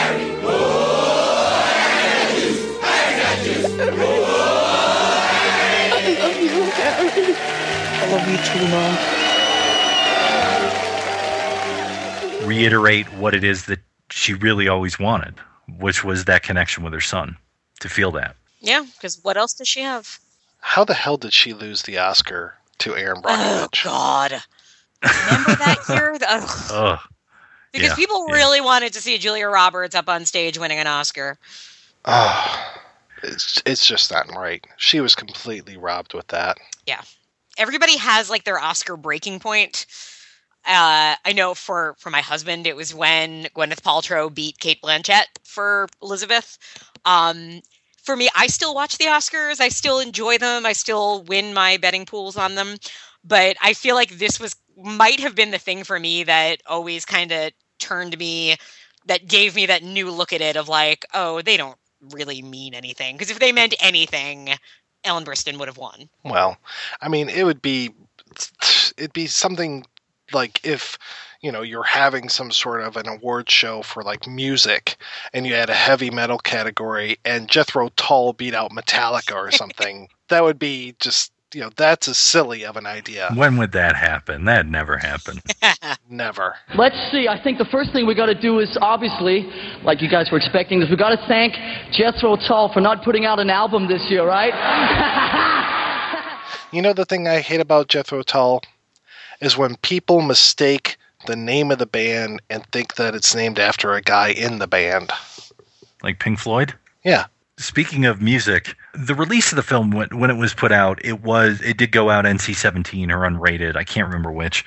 And then we ended up with the lovely censorship of the marketplace, which was uh, Blockbuster. I'm glad you're out of business. Um, forcing an R-rated cut in order to put this thing on the shelves, at least in Blockbuster. Yeah, this was after they had made that decision to take anything that was unrated off of their shelves. I still remember when the memo came down from the top office and was just like all copies of The Toxic Avenger, and they just had this whole list of movies that were on their hit list. Yeah, of just like these movies have to go.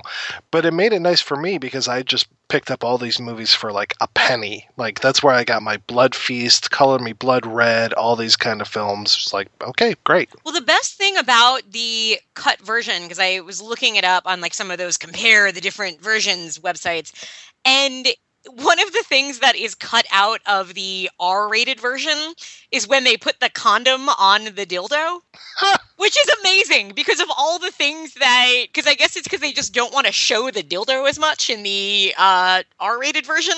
But like here, you have this really great like, oh, you know, again, he's a businessman. He's really responsible. He makes sure that his girls use condoms, but not in the R-rated version. And how irresponsible is that? A blockbuster video. See, even more skeevy and uh, nasty than uh, if you would have let them have an extra couple seconds. Exactly. And I think from what I understand, it was kind of Darren Aronofsky was one of the ones who was like, no, you're not editing my film for an R for the theaters. And in part, it's because, like, what what would they, whatever they would have had to cut out, would have made it not just that not as powerful as a film, but it also would have taken a little bit away from drugs are really bad. Because in the R-rated version, drugs are bad, but they're not as bad as when you see the gigantic double dildo going in. If you want to scare a, a girl off of drugs, you show her that. You don't show her the R rated version where men are just cheering because you know some girls want to please men. Very irresponsible. I saw, this movie four years out of high school. I graduated in '96. This came out in 2000, and I remember walking out of it and going, "They got to show that in high school." Yeah. I'm like, you you want to scare kids away from hard drugs and everything that can happen to you. Don't don't bring in some police officer or some former junkie to, you know, give you a lecture. Just show them Requiem for a Dream. That'll Show really Jordan scare the pants Catalano off getting his arm chopped off. Exactly. There you go. You know, I mean, that'll really do it for you. I mean, that was people thought I was crazy when I said that to them, and I go, no, seriously, like they should actually show this to high school kids. It would freak them out, but it would also give them something to think about. Yeah, I agree 100%. One thing that Hollywood hasn't uh, thought about is the possibility that maybe sometimes when you use a piece of music over and over and over and over again uh, for another use, that it becomes cliche.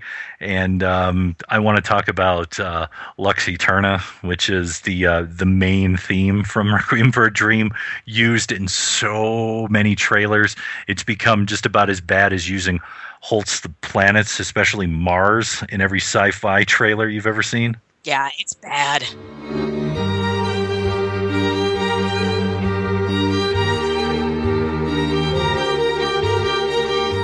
I was looking it up. It looks like it's been used in the Da Vinci Code. I remember Sunshine, Lost, but I'm not sure if that's the TV show or something else. I Am Legend, Babylon AD, Zathura, and then it was redone for The Lord of the Rings, The Two Towers, but that one sounds like it was actually like done with Clint Mansell's permission and participation and all this kind of stuff. But yeah, the the rest of this kind of over commercialization of the song and just like that song has very particular meaning to me after seeing the film. Now, who benefits from that? Like, who's actually? I, I assume you you have to pay for that, right? Or is it uh property of the studio? I just wonder that. Like, is somebody at least I- making money from it? I mean, if they're using needle drops, like actually using the original piece of music, um, then I would say Kronos Quartet and Clint Mansell would get paid. If they're reorchestrating it from Clint Mansell, then he only he would get paid. So it just depends if they're actually using the needle drop versus a re-recorded version. And I don't know about you guys, but for me, um, the theme song to Torchwood is kind of a ripoff of the Requiem for Dream song of Lux Aeterna, and I actually cut together. I've I've got it in the Dropbox for you, Rob. I've got the original Torchwood theme, then a comparison where I slowed down Torchwood and kind of ran it back to back with Lux Aeterna, just because to me, it's like, oh wow! Every time I would see Torchwood when they would have their little title thing come up, I, I would immediately think of Requiem for a Dream, and this is before I even saw the movie. But just hearing that, the, um, string strain used the way that they did, so I'll let other people be the judge.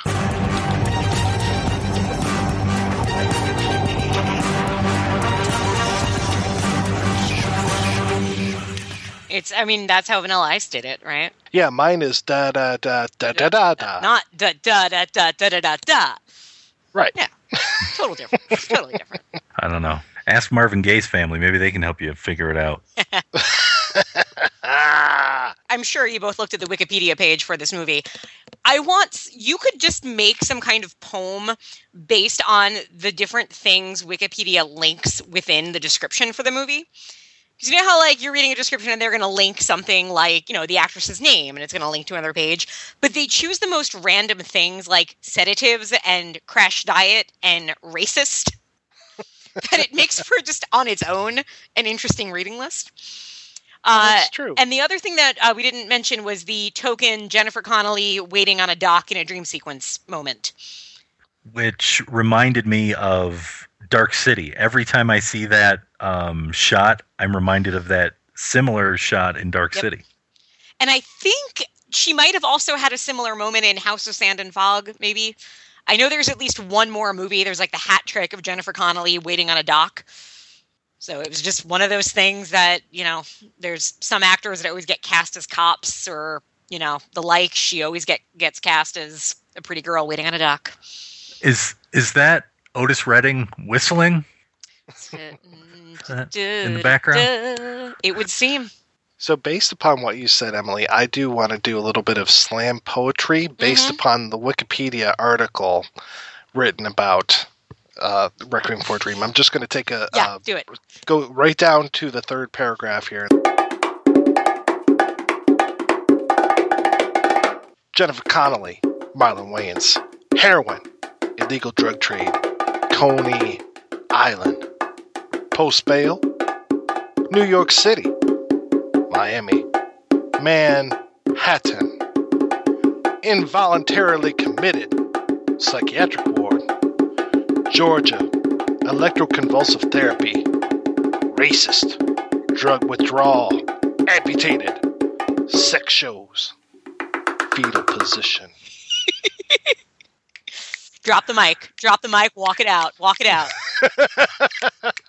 Sex shows might be my favorite one. Word. Oh, and one more thing. I don't know if you guys went through the deleted scenes, but if you, if you've ever wanted to see the world's worst Jar Jar Binks impersonation, It's pretty funny. deleted- yeah, there's a deleted scene where Marlon Wayans does his does Tyrone as Jar Jar Binks, but it's like the ah. worst Jar Jar Binks I've ever seen. Worse than the real Jar Jar Binks? Yeah, he's like a Southern Jar Jar Binks. It's weird. Hold your hold the heat wakes. Woo! Cause I'm so cold I want some watermelon. Woo, cha melon. Woo, the spaceship. Woo! Woo, it's scary in the spaceship. Woo! I kind of want every movie to have actors do that now. Imagine Trainspotting if everybody was pretending to be Jar Jar Binks. Would be Scottish delightful. Jar Jar. Begbie, Spud. better. Yeah. Sick boy.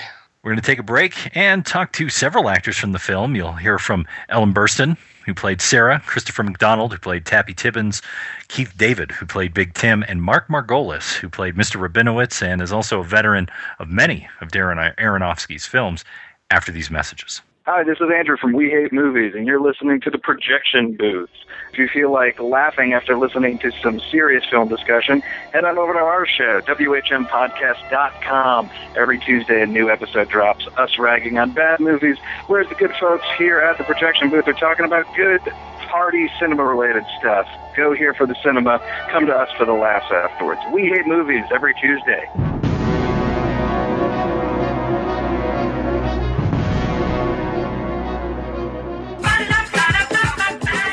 All right, I'm here with Bill Byforce and Mr. Chris to tell you a little bit about Outside the Cinema. All right, Reverend Scott, take us to church. Uh, what can we expect to find from a typical show? Two hours of just random blabber. Uh, is there anyone's coattails you rode in on to popularity? I'm the guy that fucking burns the coattails and then pisses on them. You review all these exploitation, horror, comedy, cult, and often all around terrible movies. You must have a strong driving force that keeps you going. Ego. And I don't know if I've heard you say that before. Uh, yeah, I've been saying that for a while. Really? I have been saying that for a while. Also, I'm high on smack. Well, it's definitely working for you guys. People are coming out in droves to support you on iTunes. We just the other day got a, a, a one star review on iTunes. Well, that is one. that is one star too many. Let me tell you, the worst fucking piece of shit I've ever heard. This has been great, guys. Thanks, Scott. Ah, that was good. Oh, he's got you crying over there. I'm good for the rest of the year. Nice. That was too much.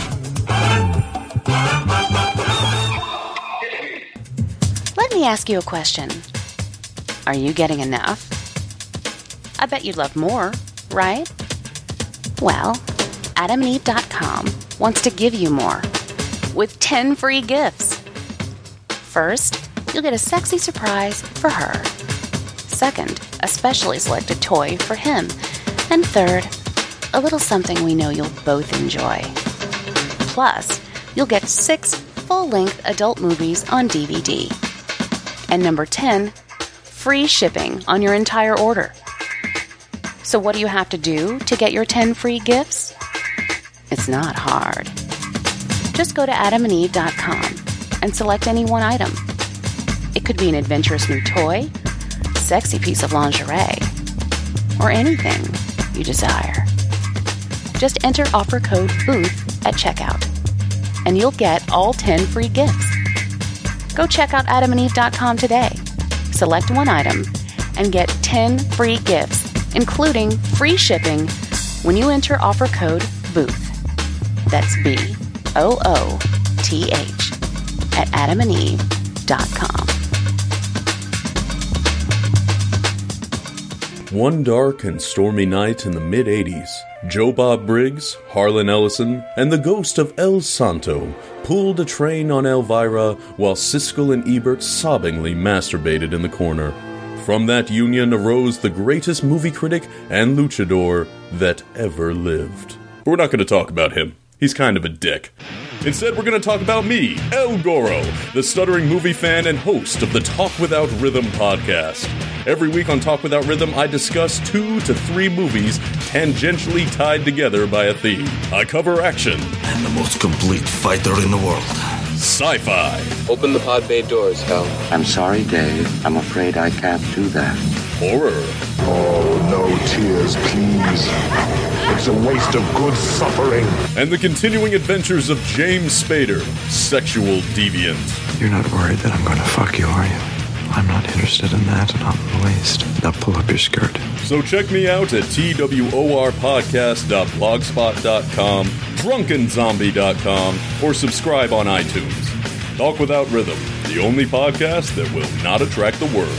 Adios. Christopher Media, the Weedsman Podcast. All right, man, it's time. It's time. Are, are we ready for the list? The list. So we all made this list earlier. We said around. Maybe got a, maybe got a little too high. Well, you know, this list. We, we did get too high because we only made half the list. the Weedsman Podcast every Friday on iTunes and ChristopherMedia.net. Christopher Media. Let's make some noise.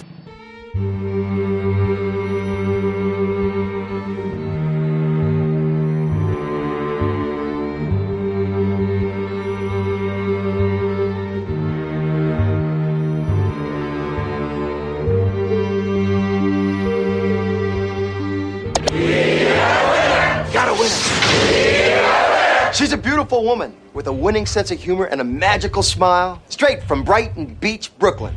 Let's give a juicy welcome to Mrs. Sarah Goldfarb. Juice by Sarah, juice by Sarah, juice by Sarah. Whoa, Sarah got juice, Sarah got juice. when I look at your your filmography, another performance that always stands out for me is Requiem for a Dream, and you're slightly or fully mad in that. How do you get into that frame of mind when you are doing a performance? Well, you just enter another reality. You know, that's what madness is. It's just split off from the reality that everybody else has agreed is the real reality. And it, you know, I've I've spent some time in mental hospitals um, because I had a, a, a schizophrenic husband, and I saw that people are just in their own reality. They're they're split off, and if you do that, um, if you're playing mad, you can feel what that's like. You can feel what it's like to not see what everybody else is seeing, but see what your alternate reality is, and just go with that and let that become more real. I know you said that you were friends with, with Bob and his wife and with Jack and Bruce. What was it like actually sitting down and working with these guys on a project? Well, they're great actors, you know. Both of them are great actors. And uh, it was highly creative and imaginative and exciting and unpredictable and inventive. And it was all the things you would want out of a creative experience. What was it like working with Darren Aronofsky? Well, he's brilliant, nice, smart, educated, cultured, inventive, creative, calm, centered, and fun. that should cover it. Any anything negative there? no, really not. I couldn't say one negative thing about Darren. I love him. He's just a you know, when you're you're working with a genius, it's clear he's a genius.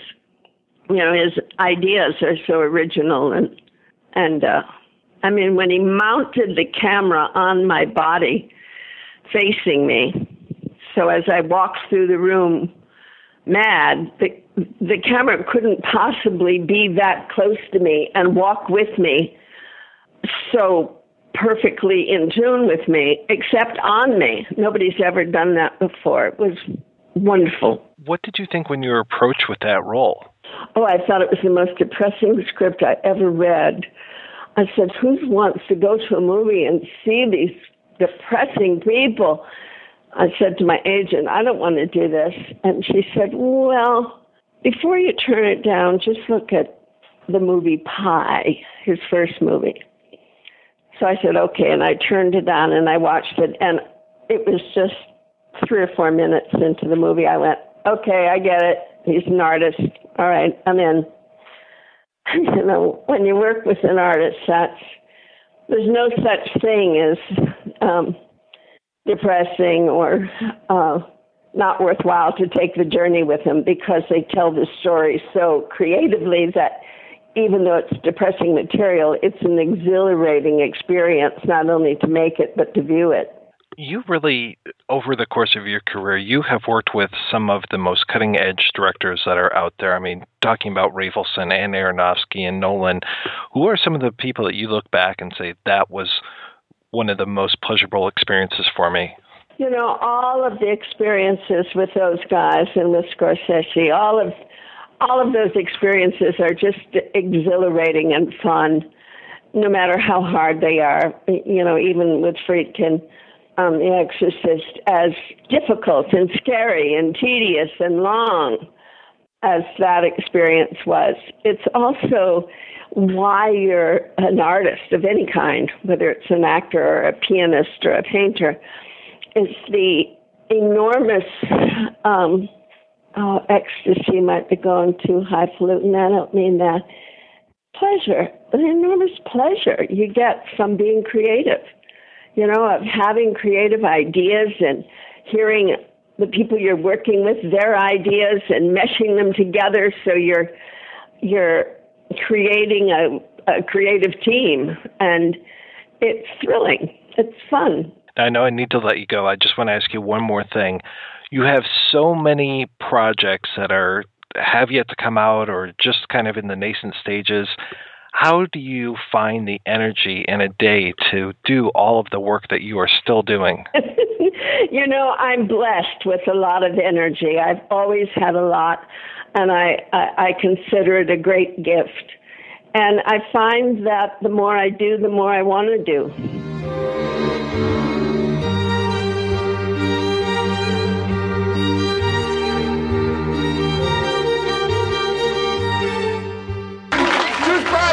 Thank you.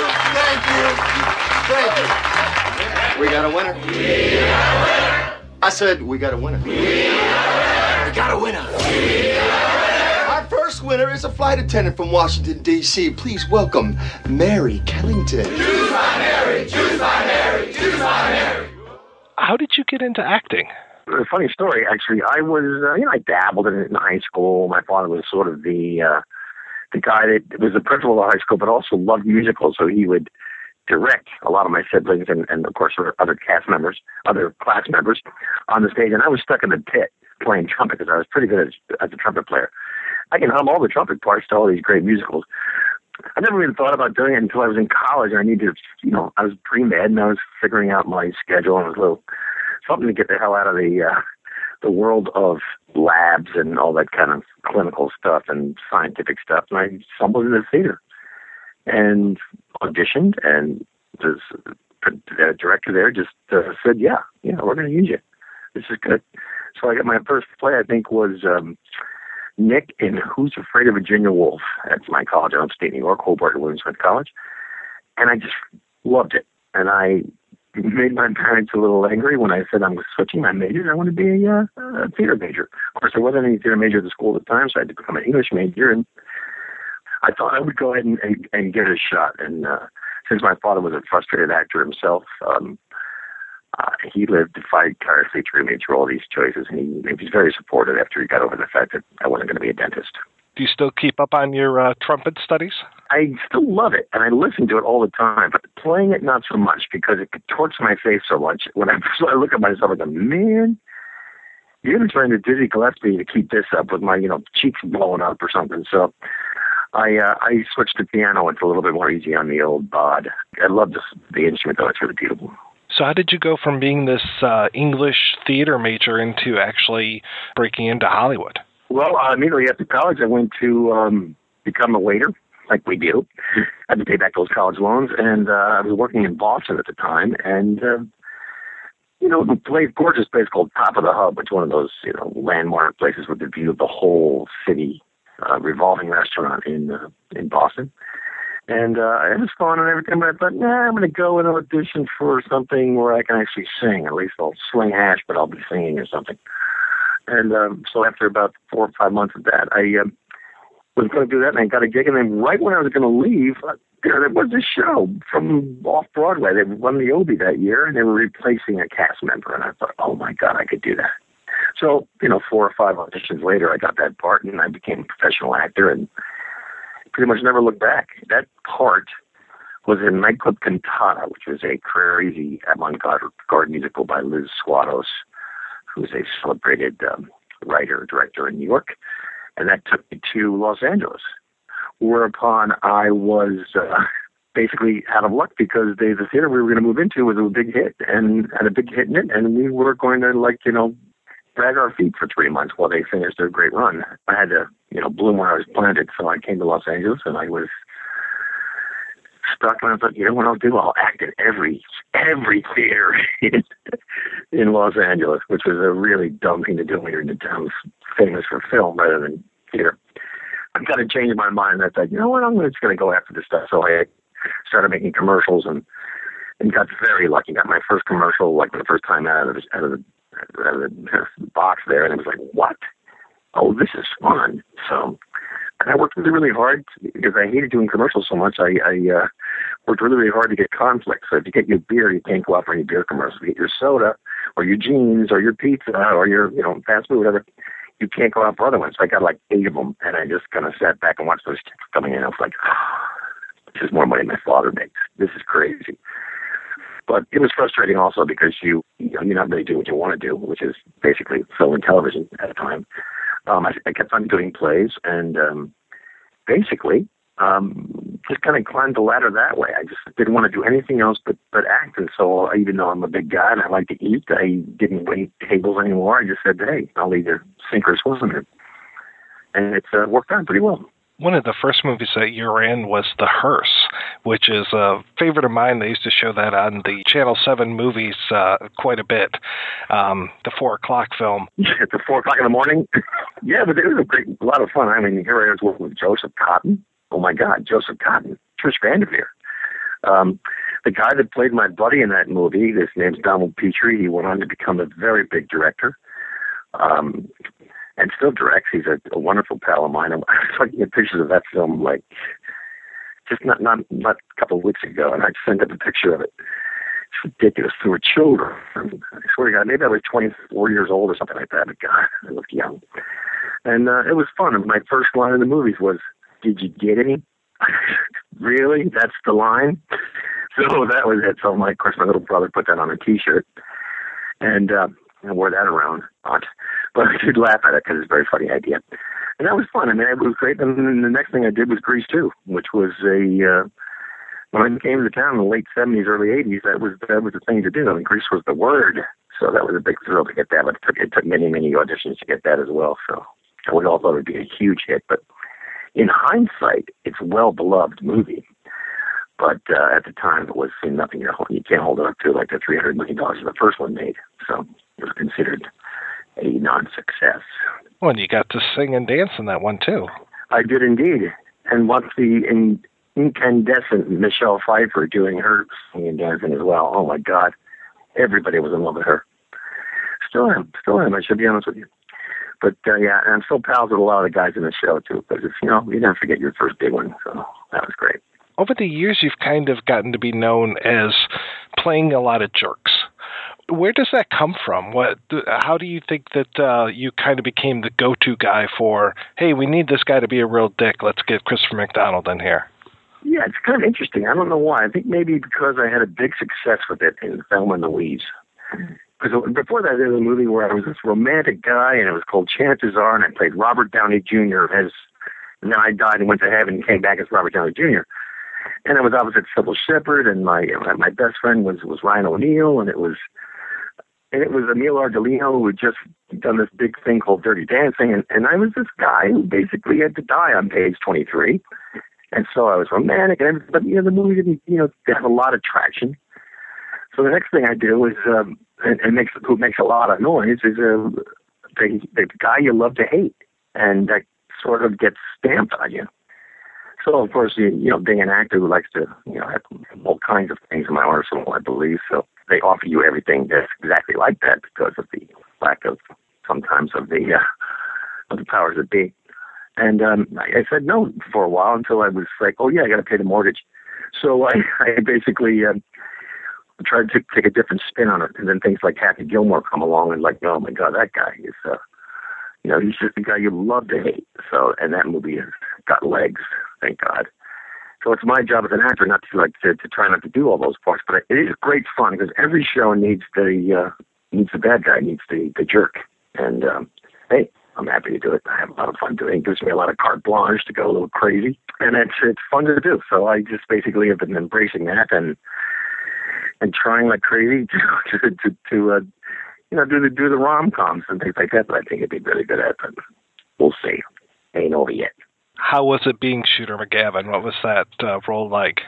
Uh, it was a thrill because, first of all, all we did was laugh. Uh, between takes on on, uh, on any movie is a lot of time for for lighting setups, and since we're outdoors a great deal of the time, we're waiting for the sun. So what do we do? We played golf. Not not off the the, the tees or the you know not off the, the blues or the blacks. We just you know did our short game just to stay close to the. If it, I want to tell you, my game got on fire, and I was a single digit player at the time. I'm really glad I did it.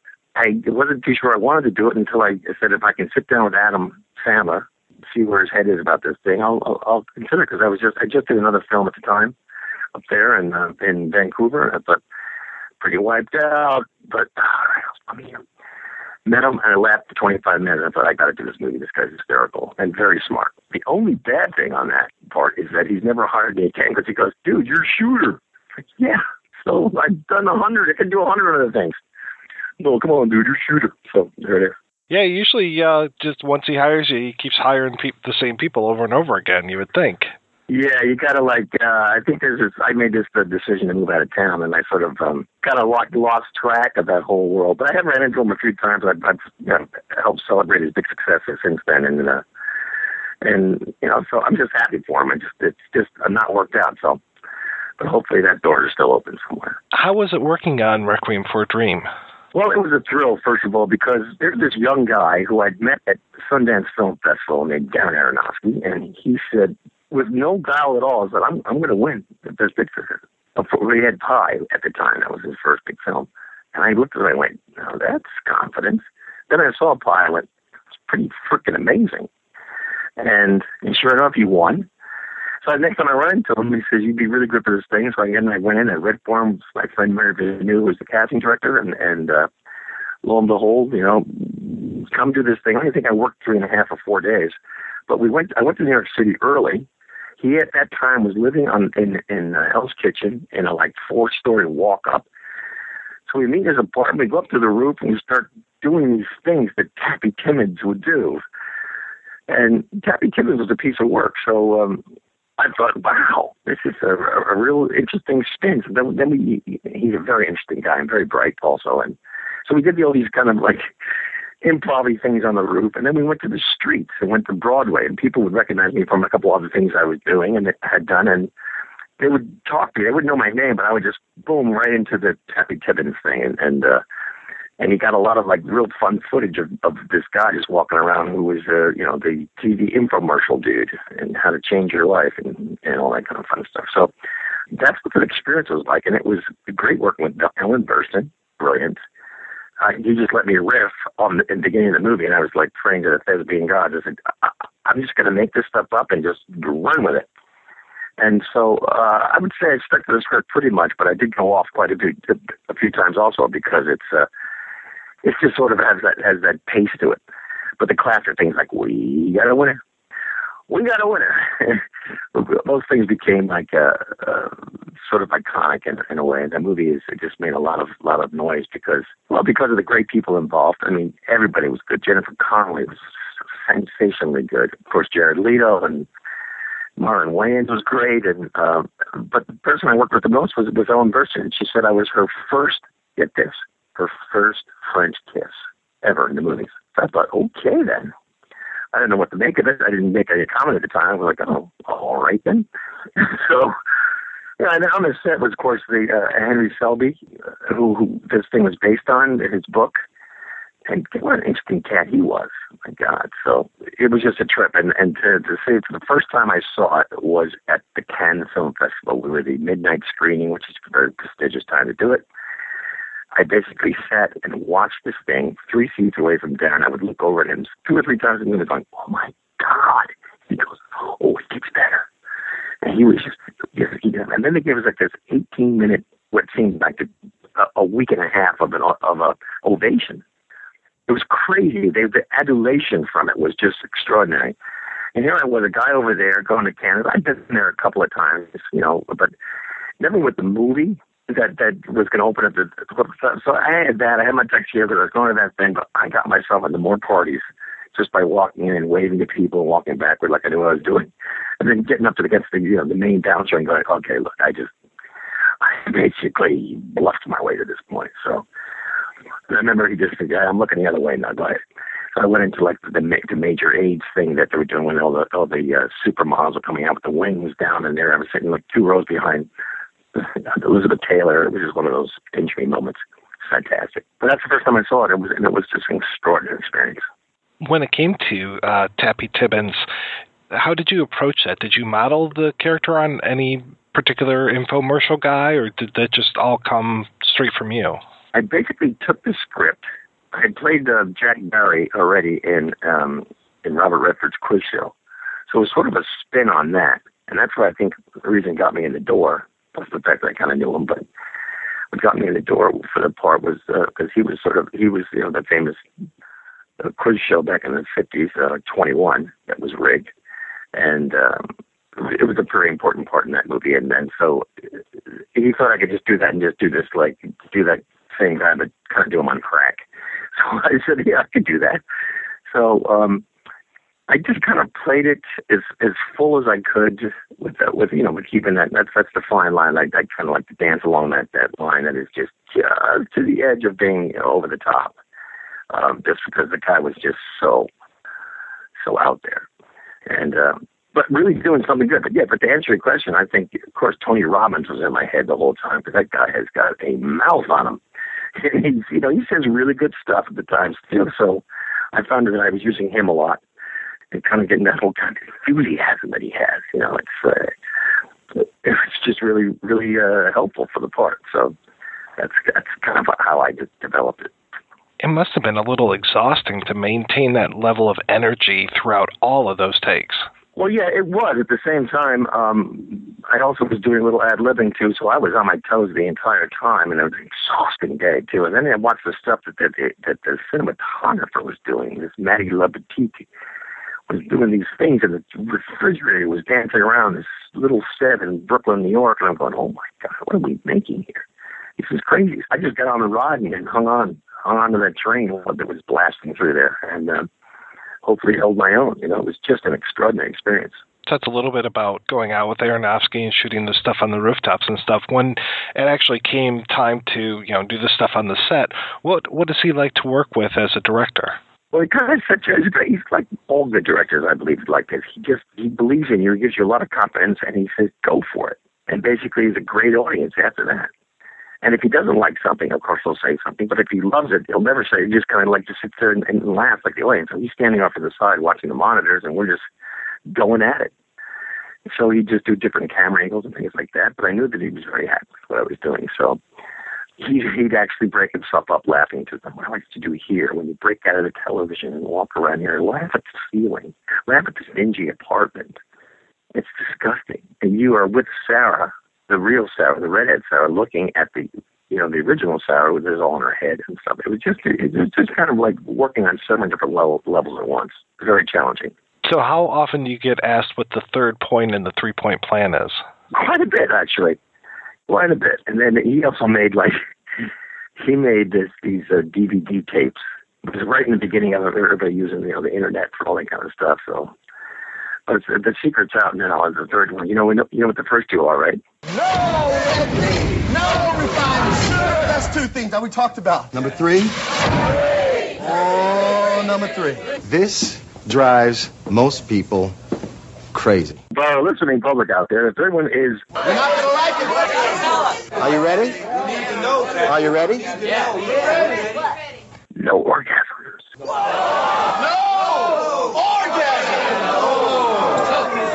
orgasms. Commit with me. Have that commitment. Have that passion. 30 days. No, orgasm. No orgasm. Don't do it. I guarantee you, every one of you has been on this drug of orgasm since you become sexual. Nothing wrong with it. It's it's it's difficult to stop. I'm not saying it's a bad thing to come. I'm not saying that. Oh, it's a great thing to come, right? Am I right? Yeah. It's a great thing. Have you ever told your body no?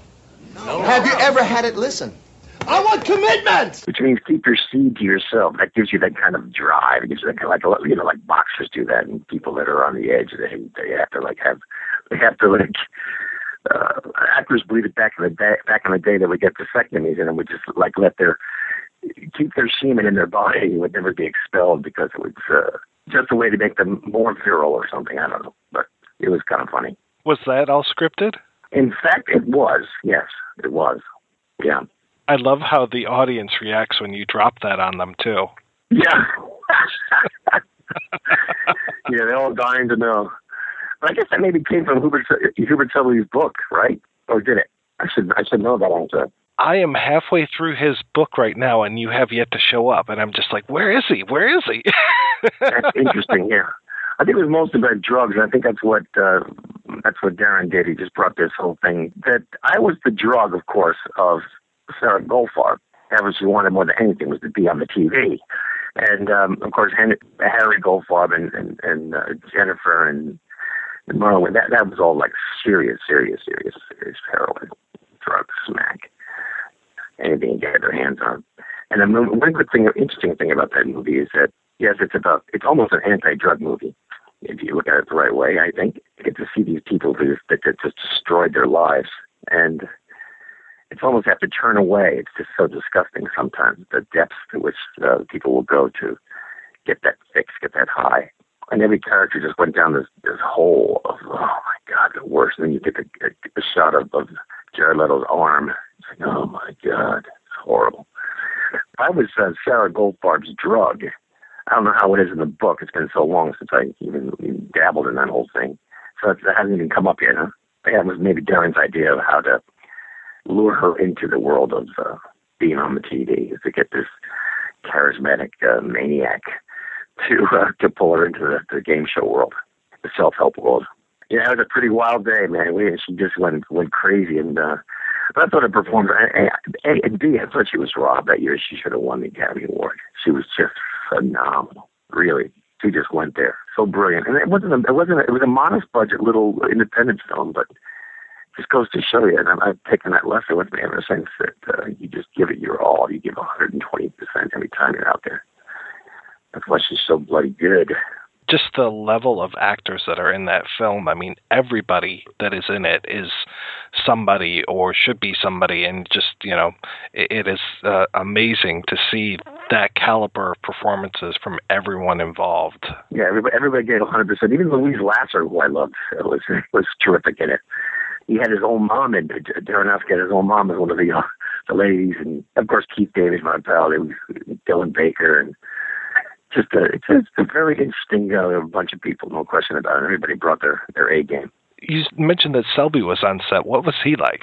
Very quiet, but very interesting. Once you got alone, kind of a thing. He was, uh, you know, he was not a young man at the time, and uh, he's even in the movie. Of course, he, he's playing the, the the guard at the end while he's well, the guy's incarcerated, sitting on the big line.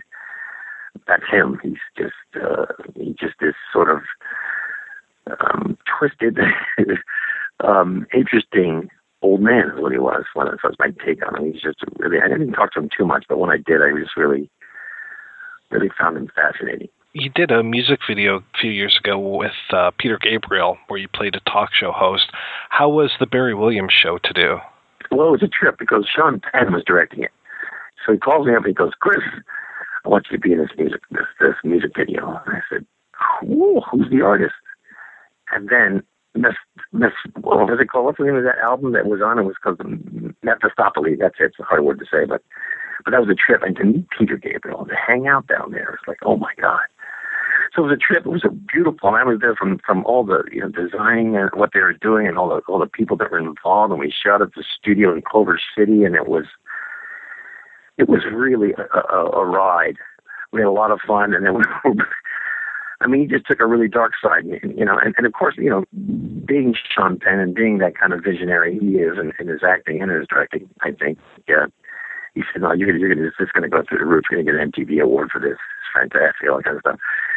But um, it still holds up. It's a great song, and um, I mean, we literally were swimming in blood.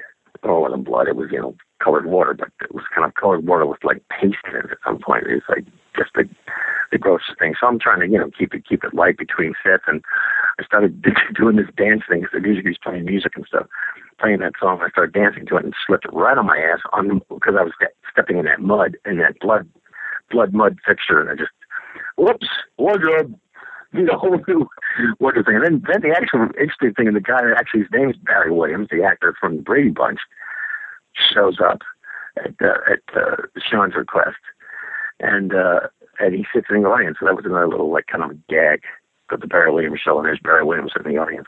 You've done a lot of uh, voice work over the last few years. I mean, you're one of the few people I can think of who's done both Clark Kent and Harvey Dent. Yes, indeed, yes. How has it been to work uh, to uh, do the voice work? I really enjoy the vo- voice work. Um, my first big stab at it was um, a classic film that Brad Bird who won the won the Academy Award for his animation and direction. Brilliant guy, very very smart, and he uh, fought for me to be this voice. You know, because all the studios, go, oh, he's not, you know, he's not big enough, he's not sexy enough. We need to get, uh, you know, Bruce Willis or something. He said, no, no, no, I really want, I want, I want this distinct voice. And that was really interesting because it was a really interesting and a classic movie. So I take my kids to this movie, and they're laughing and having enjoying. It's called Iron Giant, and they're enjoying the heck out of it. And then I look over and they're crying, these big dollops of tears coming down their face, and I'm like, oh, look at the reaction of these kids. And I was sitting behind Peter Townshend, who was also executive producer because he owned the story, I believe, that was the story of the Iron Giant. And, you know, and Brad turned it into this iconically uh, classic story about you know about beliefs and about good versus evil and everything like that. So, you know, cartoon characters are hard to do. Again, I'm I'm I'm down that vein of playing the bad guy, playing the jerk. Ted Mansley, you know, working for the government. But recently, I've been keep I keep on doing it because I really enjoy it. It's it's basically it's basically uh, your imagination is going through the roof. You're, you're looking at little sketch figures of what, what you're what you're voicing, and I just want to do a different take on Superman because here I was playing Jor-El first. Then I got a chance to play Superman. Then I got a chance to play Harvey Dent. And, you know, you can just go, you can go really crazy and low and nuts and that kind of thing. And, um, and then you have to be this you know, politician on the other side. So it's, it's a very interesting dynamic, and, and I had a lot of fun doing that. And I hope to continue doing it. I got to do, uh, you know, kind of a bucket list thing. I, I spent four and a half months this last uh, 2014 doing a western in Mexico, Durango, Mexico, uh, for the History Channel, a miniseries called Texas Rising, which is the beginning of Texas as a republic, right after the Alamo, and it leads up to the great fight in San Jacinto, where we're against General General Santa Anna and uh, so I'm I'm the captain of the very young group of men called the Texas Rangers, basically scouts and uh, territory men who knew, knew the territory better than anybody, and, and would ride really fast horses and go out and taste the joint, and then come back and give the you know details. And then it's a, it's a base, of course, based on the true story. It is the History Channel, and it is going to be a big deal. It opens up in, um, gosh, Memorial Day weekend, 2015. So whatever it is, something middle of May, I guess. And it's fantastic, and I've seen it because it, it was directed by a brilliant auteur visionary named Roland Joffe, who did the mission, and it was 109 characters. I mean, we had people like Bill Paxton playing Santa Anna, and we had Ray Liotta playing this psychopath guy who was on a death mission playing Lorca, who was a old Indian name for Indian name for a um, a guy who was you know wreaking revenge. So it was all about vengeance. Very scary character. Just so many great actors in it. You know, just wonderful, wonderful time, and lots of times in the saddle. I mean, I rode every day for you know six days a week, so I got really good at that. And you got to pick a good horse. I mean, I went through four. I thought I had one, and he's like, oh, "He's perfect." I had I dyed my hair red because the guy I play is Henry Karnes, and he's a famously redheaded man.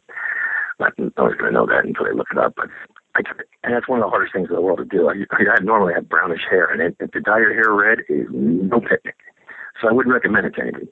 But uh, but we grew our hair long. We grew our facial hair. We rode in these horses all day long, and it was just a uh, just a dream. The only thing is that I just hope I, it may go to series, and it goes to series. Maybe it'll jump a few years when we get to the actual six gun, because these muskets we had to shoot. I mean, no wonder we took arrows because you get one bullet, you got to be a dead eye shot. Because to take the time to put the powder in, to put the ball in, to mush it down, and to uh, took two minutes. So I mean, the heat of battle it doesn't uh, doesn't do very well. But um, ultimately, we of course uh, Texas uh, was made Texas, and um, we beat the uh, Mexicans, and um, pretty pretty extraordinary story. And uh, that's very thrilling. And then um, before that, I had a great golf movie coming out. Golf and gambling go together. They're a uh, it's a thing that's been happening since the beginning of the game. I think people have always put money on the holes and uh, you know dollar a hole, whatever, fifty dollars a hole, or you know get the Michael Jordan about you know three thousand dollars a hole. it's crazy, but um, but a lot of the golf pros uh, throughout the years uh, started out doing a lot of gambling and, and probably still do in their retirement years. Um, golf and gambling go go together. So this movie's called The Squeeze. It's based on a gambler myself picking up this kid. Was driving across to Vegas, you know, driving across Texas, and I meet I don't meet this kid. I, I hear about him on the radio. He beats his own record. Beats the course record, then beats his own record in the afternoon. 18 holes of golf. And I go, this guy's unbelievable. Show up, and he's this kid.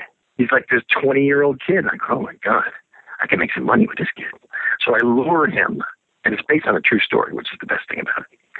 It was told to the director, Terry Jastrow, who has for 20 years been the ABC golf guy who's directing all those golf, um, you know, Wide World of Sports things. He's, he knows golf inside and out. So he found this kid uh, named Jeremy Sumpter, who's a brilliant golfer and a very, very good actor. And he's a real golfer. So when you cut to an actor, like, you know, swinging a club or, you know, getting there, you, you get somebody else and you cut to the hole and then, you know, somebody, you know, drops the ball. No, this guy's a golfer. So um, that part of it's really great true story based on this guy Keith Flatt's life when he was pulled to Vegas and uh, he got into these big, big, big money matches, and to the point where it becomes life and death. So it becomes a thriller at the end, and it's um, quite an interesting story. And uh, I can't spoil it, but it's a really good golf movie because the golf is genuine. And the fact that it's a true story, and the character I played was delicious. It was based on Titanic Thompson. It was a very, very famous uh, gambler slash gangster in the 30s and 40s with a thrill to play. That comes out in April 17th. You've been in almost 200 movies and TV shows by now. What are some of the ones that have kind of slipped through the cracks that you say, you know, you really need to check this out? This is some of the work that I'm really proud of. Oh gosh, there's a lot of them. I say if I have 10 hits out of the 200, it's, it's, uh, it's a lot because uh, hits are hard to come by. And um, since I do love to work so much, um, everybody goes out and you never know what's going to be a hit or not. So there's a lot of really good movies that um, never make it to that uh, level, whether the studio drops the ball in the advertising and prints and ads and all that kind of stuff just to push the movie, or if it just doesn't get seen, doesn't have enough money to get the push behind it. But many of the movies I've done, people have seen it on, you know, on thank God for four o'clock movies in the middle of the night, or uh, you know, on cable and all the great stuff. And people go, "I saw you in a movie. Oh my God!" You were amazing. Your car blew up. You didn't want your son to watch it. And you were burning alive. And it was unbelievable. And then sometimes they'll say things like, So you were the guy that was killing the other guy. And I said, Yeah, I've done that a few times. Which one was it? what was I wearing? Who else was in it? so it's kind of stuff like that. So um, I did a, a very, very interesting um, It's a cheesy title. It's called Fatal Instinct. I think it's a really interesting character in a uh, movie of the week that I loved. It's with Mare Winningham and um, Nick Mancuso. It's called Fatal Instinct. And I was a murderer in it, of course. Uh, you know, you know, you're, I'm six three. I'm not going to play the, the leading man guy uh, or play opposite leading man guy because I'm too freaking tall. You know, Tom Tom Cruise is not going to have a guy around that's that tall. I'm going to be the bad guy. So if you want to work, you're the bad guy. But this one was delicious because he had a uh, his name was Robert Parker, and he along the it's the only other Western kind of thing I think I've done. But he um when he killed people, he would leave a telltale thing where he, put the shells from this Colt 45 on their body, and um, and he was just uh, he was out for revenge and vengeance everywhere he could get it. But he was such a delicious character, and the director was really good. He just let me kind of rip into it and just uh, ad lib here and there. And I just had a I had a fun thing as a cop stopping me on a cliff. And I'm looking for the other guy to come through, and I want to take my, you know, Sharps Buffalo rifle and shoot like 3,000 yards away and hit people. It's a very famous rifle. And I was setting that up, and I get pulled. I get, I get uh, stopped by this cop who comes up, and I just have this whole thing there. I say, "Draw." And he just let me go off and come on and bring it. Draw your gun. Come on. Say right here. And, and he left it in the movie. It's terrific. It's just one of those, you know, really fun things. But I've got a lot of those. I mean, a lot of times I just kind of like um, been blessed with really good directors and kind of letting me riff a little bit, which is fun because it's really not about the lines. It's about the it's about the action. You know, an actor's act, it's just the acting that, that that that really makes it fun. It's between the lines that really makes it fun. And uh, so I try to find the action of the guy, and that was just a perfect fit in that perfect example that uh, really really made it jump off the page. It was good. I really liked you in Best of the Best Three. I thought that you were terrific in that film. Wow, thank you. That's one I did. I had gotten this great movie. I was going to star opposite Arnold Schwarzenegger in a movie about the Crusades, directed by Paul Verhoeven. So this guy was as twisted as they come, and I just kind of like relished that kind of stuff. And I went in, I read for it, and I got the part basically right there, and I was thrilled that we're going to do this movie. It was going to be a fifty million dollar movie about you know 15, 20 years ago. Lo and behold, um, another movie comes out and um, from the same company and does no business. I won't name the name of that because my friends are in it.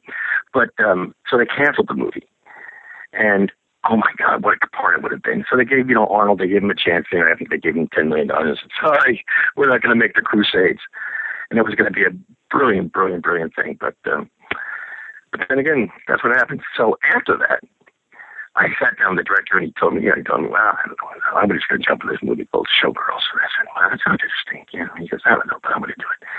And I said, yeah, I'll do the same thing. So I, I went and did a movie called Best of the Best Three, done by the, my um, Taekwondo teacher, Phillip Rhee, who was a brilliant teacher. And he would, I mean, talk about getting in shape. You want to be really good, just 70% kicking and all that kind of stuff. I just got ripped through this guy. Uh, like years before, he said, Chris, I'm doing this movie. Would you like to come along? and I'll never turn it down. I really think it's um, I think what goes around comes around. If I ever ask somebody to do it, I don't want them to jump on on board as well. So I had a blast doing it. It's a fun movie. It's all about you know, wait, Mark Rolston was the bad guy in that one. I was the good guy for once. Uh, the cop, and we we got these skinheads. got, got them in line, but it was a lot of fun to do, and it was uh, something I had to do. Jump into work right away after this uh, tremendous letdown of not working with Paul Verhoeven and Arnold Schwarzenegger in, in the Crusade movie. And I don't think they ever made it. No, I'm sure they never made it, but uh, oh well. There you go.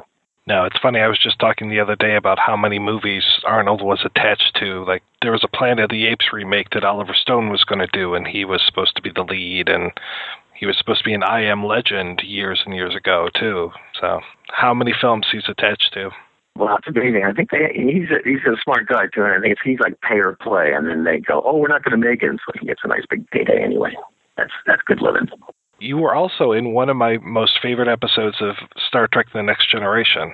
Ah, yes, I did one episode of that uh, that great series, and uh, it turned out to be one of the you know one of the great ones um, uh, of that series because it, it, it involved the wormhole and the time continuum switching because um, uh, I got to go as a as a lieutenant. I got to go and, and become like captain of ship that was basically Captain Kirk was captain captain at the time. So that was really fun and uh, had a great relationship with Tasha Yar, played by Denise Crosby, and and um, the director went on to, to direct a lot of a lot of the show. This is his first one. But the funny thing about them was like the character's name was Ricardo Castillo. And you can't you can't watch the Irish off of my face very easily. And I think Ricardo Castillo, what the hell am I going up for this for? But I'm here. I'm going to do the best shot I can. And he liked what I did so much, and then they just changed the name to Richard Castillo or something like that. And and now it's um, I get a lot of uh, uh, fan mail because of that particular episode. So people seem to really love it. Yeah, I kind of wish that they had gone back to the Enterprise C after that episode, just because that was such a powerful one. Yeah, it really was, and I think they should have. And I actually met the guy who wrote it. It's funny enough, he's a, he's a uh, he was a fraternity brother of mine. He's a writer out of Cornell University. And I went to another school. I'm sitting here called Hobart William Smith, and it's like here he was right down there. How's that for a small world?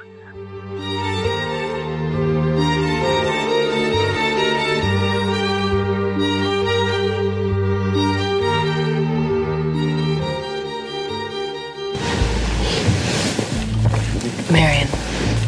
Well, what do you know? Maid Marian.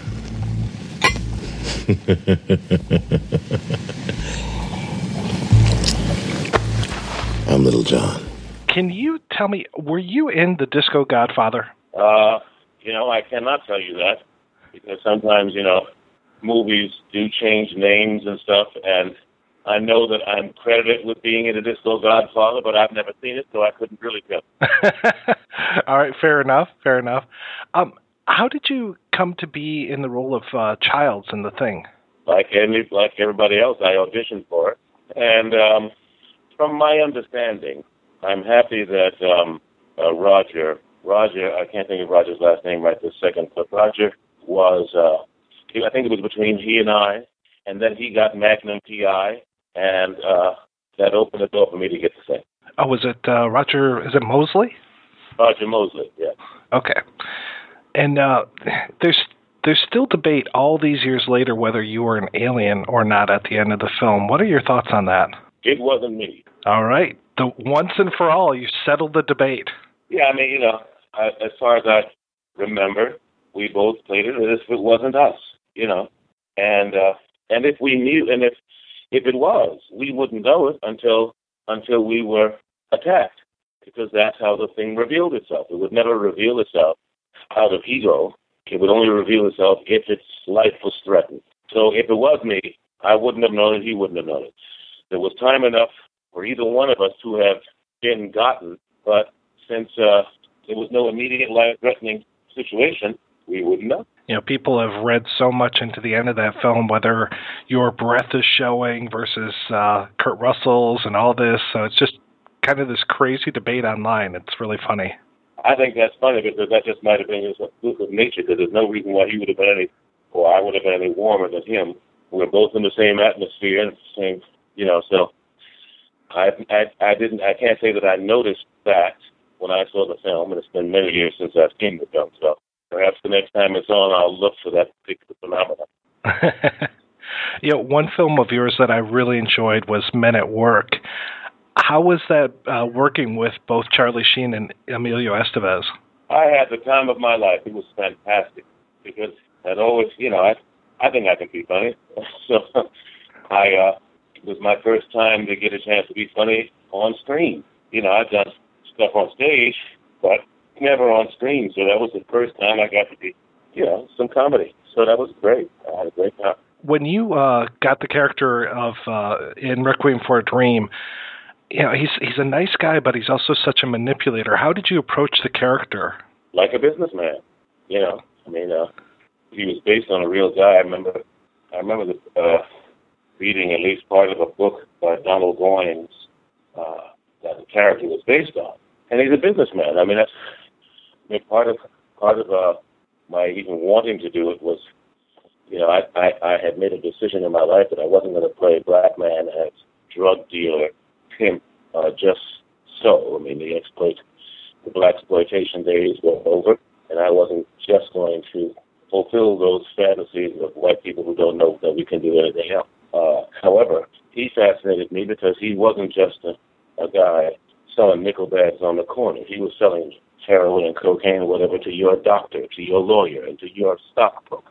And it was an interesting thing to be brought out to me that, you know, usually in the movies or anywhere else, when you see guys doing drugs, they usually, you know, got us nice little heavy anti thieves or whatever. But these, I mean, these guys, he, I mean, he was a way of life that was being brought to you about guys, you know, these these people who they work, and but this is what they work for. They work to get enough money to get enough drugs to stay high most of the time. But these are not the only people who get high.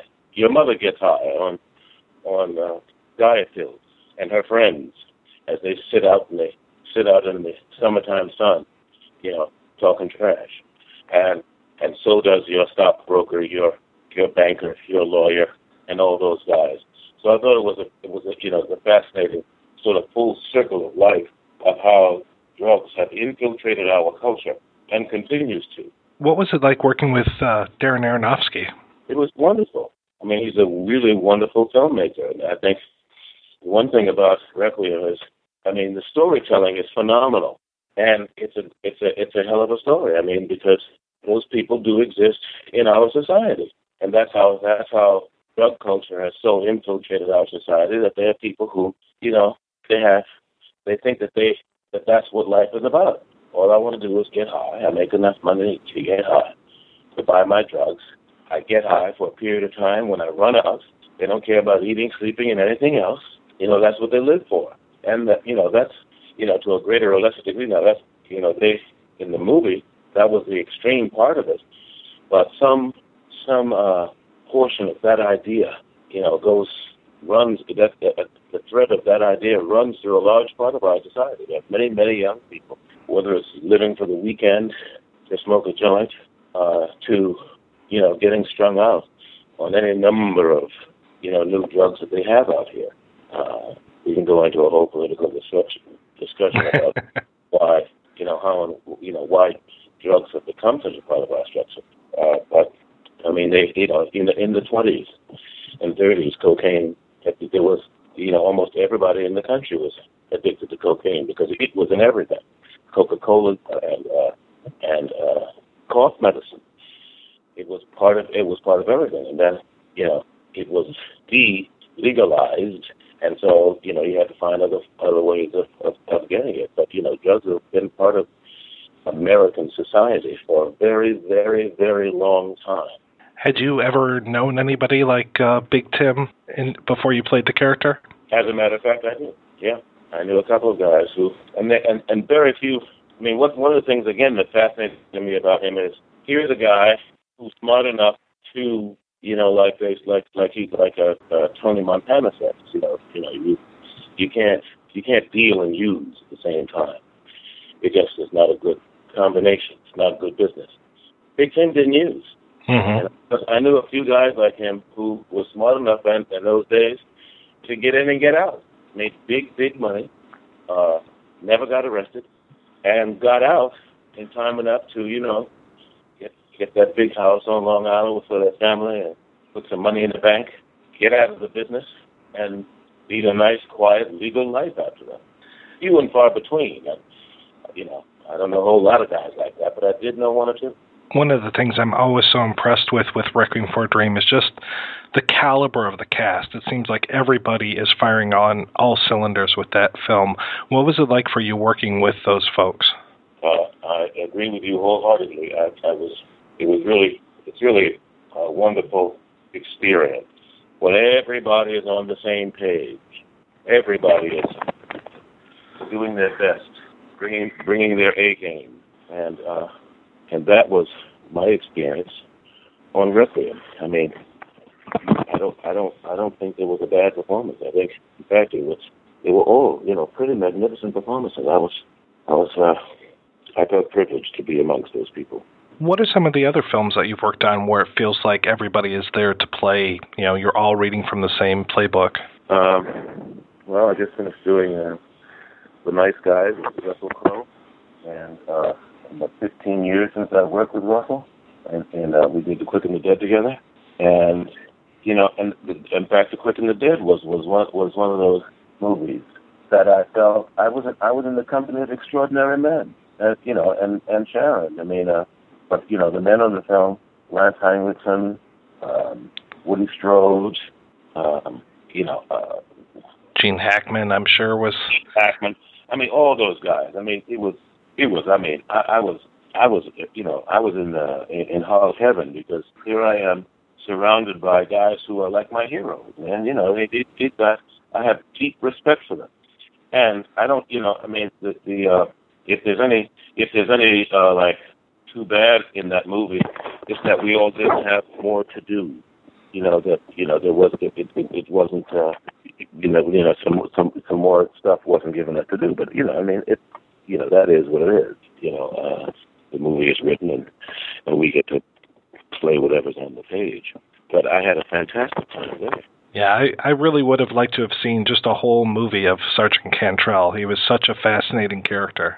Yeah, I mean, I I, really, I, I appreciate that because I, I mean, I I loved playing that, and I based him, I based him on a guy, a real guy, the first black Texas Ranger called Bass Reeves, who's a fascinating character, and I'd love to play him someday in a movie about him. It was a really nice callback to have Woody Strode in there. Oh my God, Woody's like one of my great heroes, and I got I got not only to be on the set with him, but I got to hang out with him, and we talked.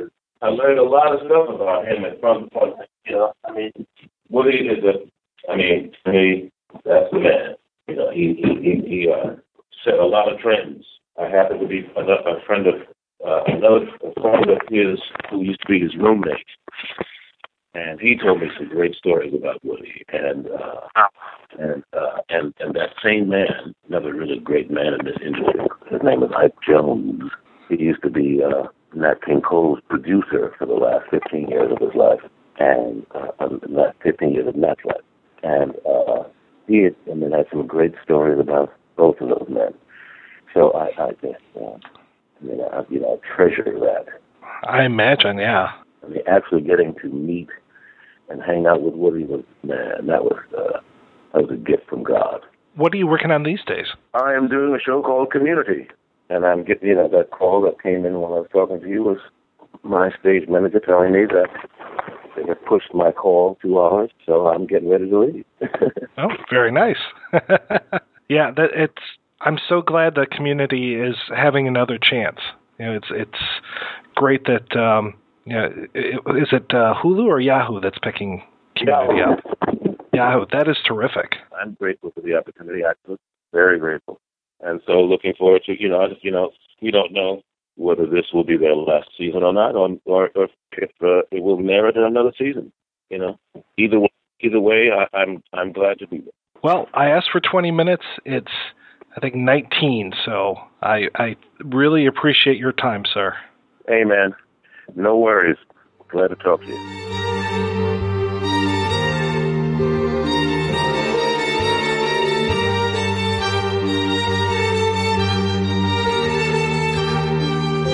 Such a son of gun if your mother needs you like a moose needs a hat rack. I liked doing Pi a lot. I, at the time, I mean, because it was such an interesting uh, piece. Though, at the time we did Pi in 1998, I almost didn't know what a computer was all about. I didn't have a computer until about 2006. So uh, when I was talking about the guy, the young guy's computer crashing, I hardly knew what that meant. I mean, it was explained to me, but I didn't really grasp it. So, though I sound very smart in it. Uh, That's a- all that matters, isn't it? Yeah, and there's a movie that, again that got lost that was done in about two or three weeks by um, Bob Giraldi, who's famous for doing commercials, called Dinner Rush. Uh, it, it all takes place in a restaurant in one night. Uh, Danny Aiello's in it and a few other well-known people. And the movie's marvelous, and I had a great part in it. A lot of it was improvised. Um, unfortunately, he had it scheduled to open uh, in movie theaters a couple weeks after 9/11 happened. The, he scheduled that before, But instead of holding back, he went and released it, and no one was going to the movies at that time. It has a very big following nowadays. Uh, people who saw it on television or uh, uh, on t- either on TV or, or they had a DVD of it, and they're all. I've never run into anybody that didn't think it was terrific. And I had worked as when I was younger as a waiter in restaurants, so uh, I could connect with what was going on in it. Also, I played an art gallery owner in it, and I had worked in art galleries, so both sides of it appealed to me. And what else? I don't know what else. Uh, there's a lot of them a lot of them I don't like. Um, I like doing. There was a film with um, Robin Williams that we did in Poland and Hungary. A lot of good actors like Liev Schreiber and Alan Arkin, and uh, on and on. Uh, called Jacob the Liar. Uh, it was badly directed. It didn't come out too well, but I loved doing it, and I, I still think it's a half decent movie. I don't know what what else. I don't remember what I did. You've been kind of a good luck charm for Darren Aronofsky. That's You've shown what up in he thinks. So he puts me in everything. Supposedly, I'm even in Black Swan because I had a tiny scene in it that was meaningless. He created it just to put me in it, where I kiss her hand at some fundraiser. But when he started cutting, it was an unnecessary scene, so that went the way of the other stuff. It got cut out, and and if you look real quick, there's a crowd scene where you can see me, me in a tuxedo turning my head, but I don't say a word. But I have a big credit on in the film also. And then in Noah, I'm a 12 foot uh, computer generated uh, fallen angel. So it ain't me. It's it's uh, it's uh, some those characters called uh, the Watchers who are made out of stone. Did you see Okay. Noah? Yeah. So yeah, and I I don't know. I because I've been with him since Pi. That's why, and he, I'm the only actor that's been in all of his films. Though the parts have gotten smaller as the years went by, except for the only one where I had a really decent part was The Fountain, where I played the priest. And I mentioned to you the one you wanted to ask about, uh, Requiem for a Dream, which is a terrific movie, and I'm a big fan of that writer. He wrote a book years ago. Hubert Selby wrote a book called Last Exit to Brooklyn that we were all crazy about in the 1960s. Bunch of short stories. Um, I only have two scenes as that second-hand dealer in uh, Requiem for a Dream. What is uh, Aronofsky's directing style? I mean, you've worked with so many different directors. How does he kind of is he similar to anybody that you've worked with, or is he a completely different animal? Turn off the recorder. All right. no, you're going to get me in trouble. I, you know, they say he's a genius, and he. What, what I love about Aronofsky has nothing to do with me.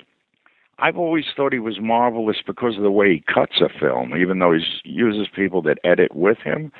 Um, there's a scene in Pi where the young guy, um, what was it? My my character was Saul. Oh, he was Max. Uh, Sean Gullette, who isn't even really an actor. He was uh, a guy who published a computer magazine. He was a friend of uh, uh, Darren's, and he wasn't a mathematician. Uh, Darren said he could hardly add two and two. Darren's the mathematician. But there's a scene where Max is on a subway, and you know he's obsessed with the stock market and finding patterns in pi so he can beat the stock market. He's sitting on a subway train, and he looks across and there's this weird guy who's also been in a lot of Aronofsky's films, an older man, who's reading the New York Times, and what he sees when he looks at him is the guy's holding up the paper, and you can see the stock pages on the back, and he's he's burning to see what the results for today are.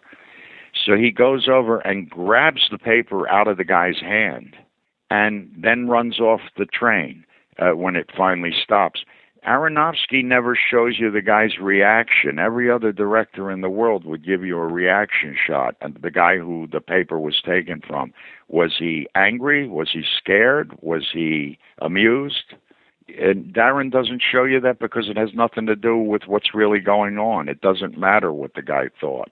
So I like where he does that. He does these he he goes from st- he he cuts in a way where he goes from step one to step five without two, three, and four. But in terms of his style, he often says to me, "You know how we do things," and I always say, "No, I don't know. How do we do things?" Um, the best thing a director can do is give you a doable action, like um, uh, if if if if they said, uh, I once had a director in a TV show, and there was this woman prosecuting me. I was in a courtroom, and the direct and I was a businessman who was accused of burning down his own factory, and I I was defending myself, and the director said to me, they don't always. I, I often don't get any direction. I usually know what I'm doing pretty well. But this director said, Listen, I need you to do it stronger. What I want you to do is teach her what business is about. See, te- to teach someone is a doable thing. You follow? It's not wishy washy. It's not like lower your voice, raise your voice, talk faster, talk slower. That makes no sense.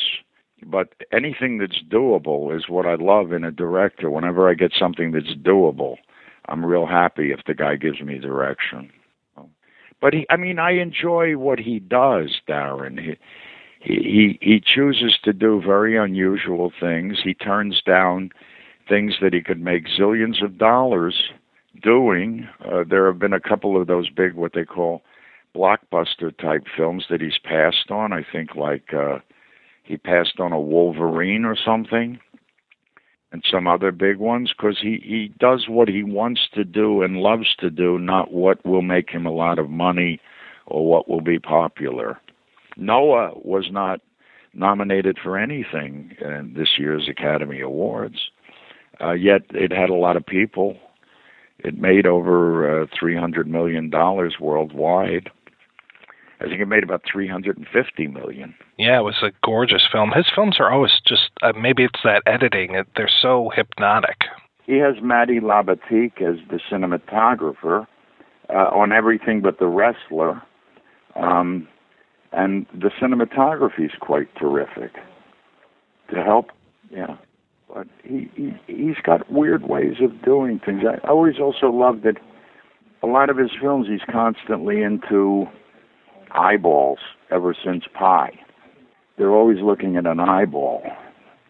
I think it, it in in uh, in uh, Black Swan there was a lot of eyeball stuff. Yeah, I think even the poster for Requiem is a big eyeball. Yeah, yeah, because they were into speed, which I played with in the '60s. well, yeah. Who didn't, right? Right. But listen, if I said anything negative about, I call him Darrenovsky, and it's easier than Darrenovsky. And it's quite a mouthful. But by the way, Aronofsky, with I was the only one that was paid for Pi. Really? Yeah, and I got next to very little money because he had no money, sixty thousand bucks, and and I needed the money. Um, at that time, I thought I did. Anyhow, I like to get paid when somebody says they're going to pay me. He kept bullshitting me and telling me, well, the check's in the mail. We're sending the check. We're getting the check. You'll get the check. I never got the check. Like a month and a half, two months went by. His mother had been craft services on the film. That's the lady. She's got a little table where there are snacks from actors. And I, I spent a lot of time talking to her. I know his parents well now from all the films. Uh, after three months of hearing bullshit, I threatened to call his mother to tell her that he wasn't and that's when I got the money. so help. That's when he sent the money. Now I don't know. I always wondered would I threaten to call Spielberg's mother if he didn't call if he didn't pay me? I don't know. but if there's like terrible negatives about Darren, um they'll go on the cutting room floor. Yeah, well, I don't really, I don't know if I care anymore because sometimes he's pissed me off a couple of times. When we were doing, when we were doing um the fountain, we were in, uh, we were up, did it in Montreal. It was like 20 below zero, even though some of the scenes were tropical. We were in an ancient factory building that was about a half a mile long, an abandoned factory. It was freezing cold in there. They built a whole tropical forest. And when I discovered the Mayan pyramid that holds the tree of life, it starts raining, and they had a, a, a water truck there to spray water, and and it was not only cold, the air was cold, the water that was coming down on me was ice cold, and and I I, I muttered over my my body mic, when I was laying in the mud. I said. Would it really kill you to get a water truck with some warm water? So when we continued the scene the next day, there was all of a sudden warm water coming from the tanker truck. Somebody had heard me. And I said, Darren, that was very nice of you to finally give me some weird, some warm water. He said, I would never have spent the fucking money on it. Somebody else did it. we have that kind of relationship. He's kind of, he likes to fuck with me, but he claims to love me. He's been nice to me, and um, he's both a genius and at times a turkey, but because I know him too long.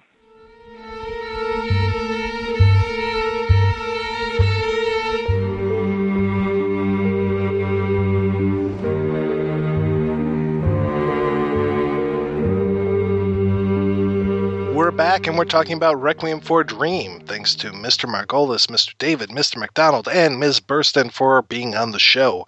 You can hear the first part of our interview with Ellen on our recent King of Marvin Gardens episode. So, me being me, I read the book of Requiem for a Dream, and I have to say, not an easy book to read. If anybody knows me, they know I am a grammar and punctuation Nazi, and there is very little punctuation used in Requiem for Dream, uh, and the it, just flows. Like I haven't seen a physical copy of the book, and I would like to get my hands on a physical copy because I kept thinking maybe something was wrong with the uh, electronic version of this book that I got because it just all runs together. There are breaks, there are paragraph breaks, there are section breaks here and there, but for the most part, you're reading what character one is saying, what character two is saying, what character one is saying, what character three is saying, what character one is saying, description of what's going on, character one, character two, description, character three, character one. No breaks in between, no quotation marks, nothing to say who is saying what. It just runs together. And then, yeah, there's very few apostrophes. So every time you come to any sort of like contraction, you get sometimes a slash, sometimes no slash, sometimes it's just run together. What do they do about And- possessives? Is it nothing? Oh no, no, no! It's just, it's just there. I read up on this because I didn't read the book, but I read up on Hubert Selby Jr. and it said that he, some people consider him in with the beats.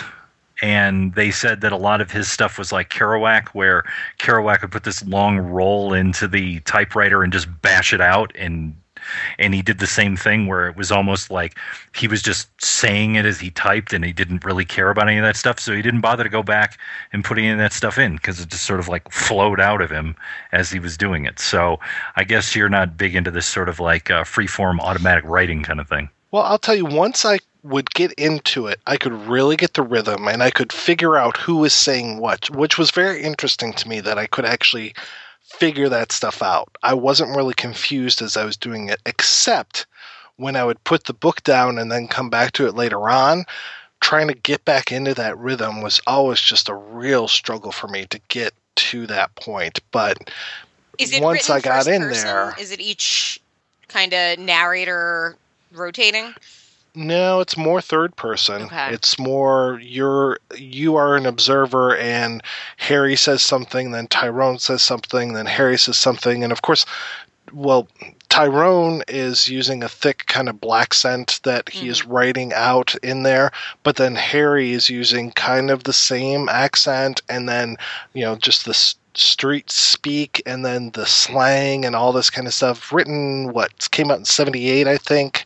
So you have that kind of era that you have to peel through as well. And then when it comes to Sarah, you kind of get the mix of like some uh, Yiddish words in with the other stuff, which is fine. I can read Yiddish; that's absolutely fine. But just just trying to sort through, and I I have to say, you really capture the voices of these characters in your head.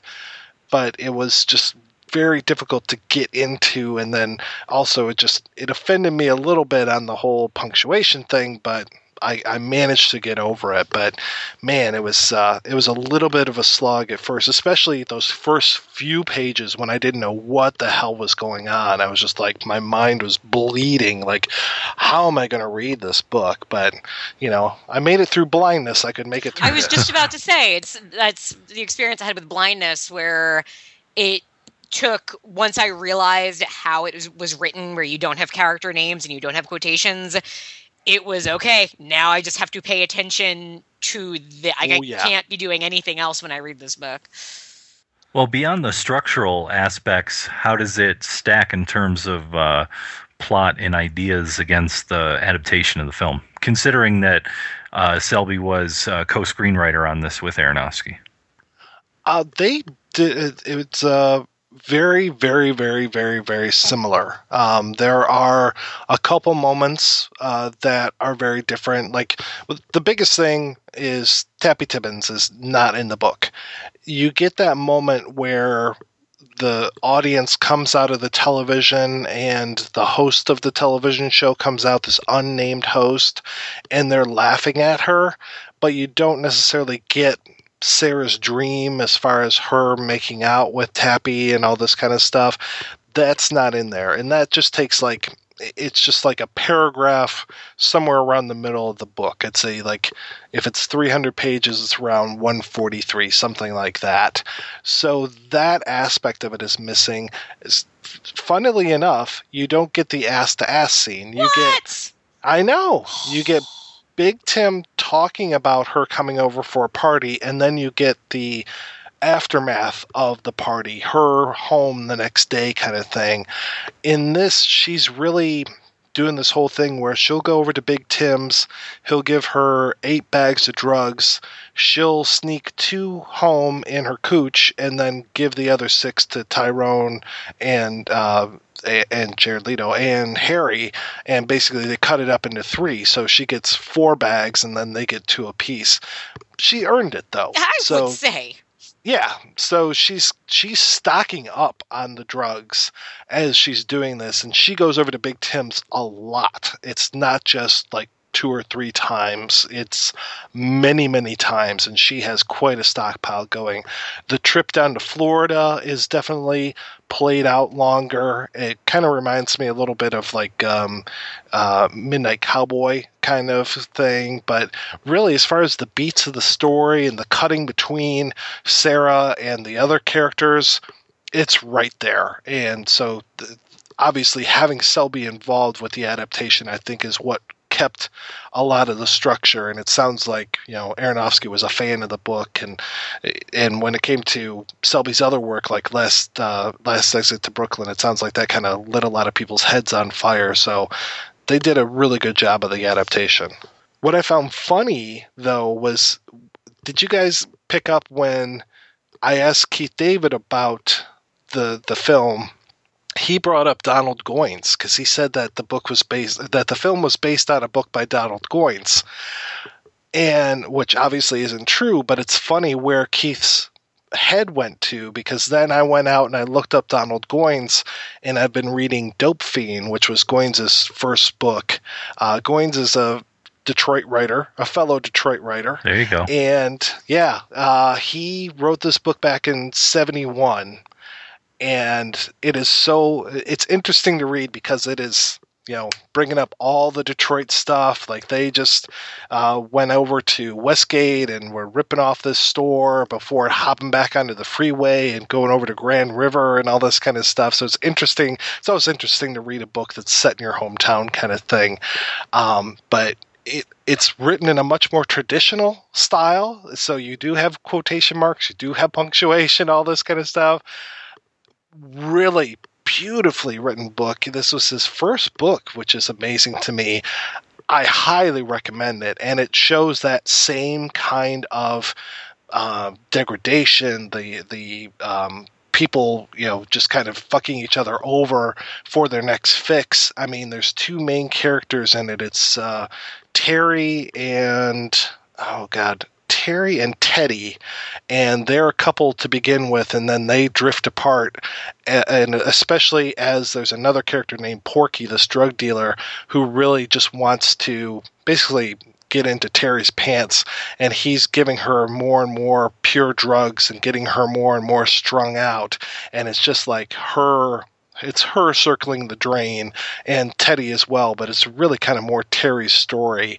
And just, uh, you know, she works in a very prominent department store downtown, Rob, which I imagine to be Hudson's, the way that they talk about it, but they never say it by name. But yeah, uh, highly, highly recommend Dope Fiend if folks want to check out something as a companion piece this is the one to do. When he mentioned that, do you think that he was seeing that drug dealer character as sort of the basis for the Big Tim character in some way or something? I can kind of see that, yeah. Eh, the Porky character, I mean, Keith David's a very handsome man, very suave.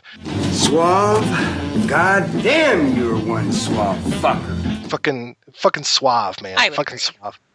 And Porky is not suave whatsoever. He is just he's an animal, like thus the name.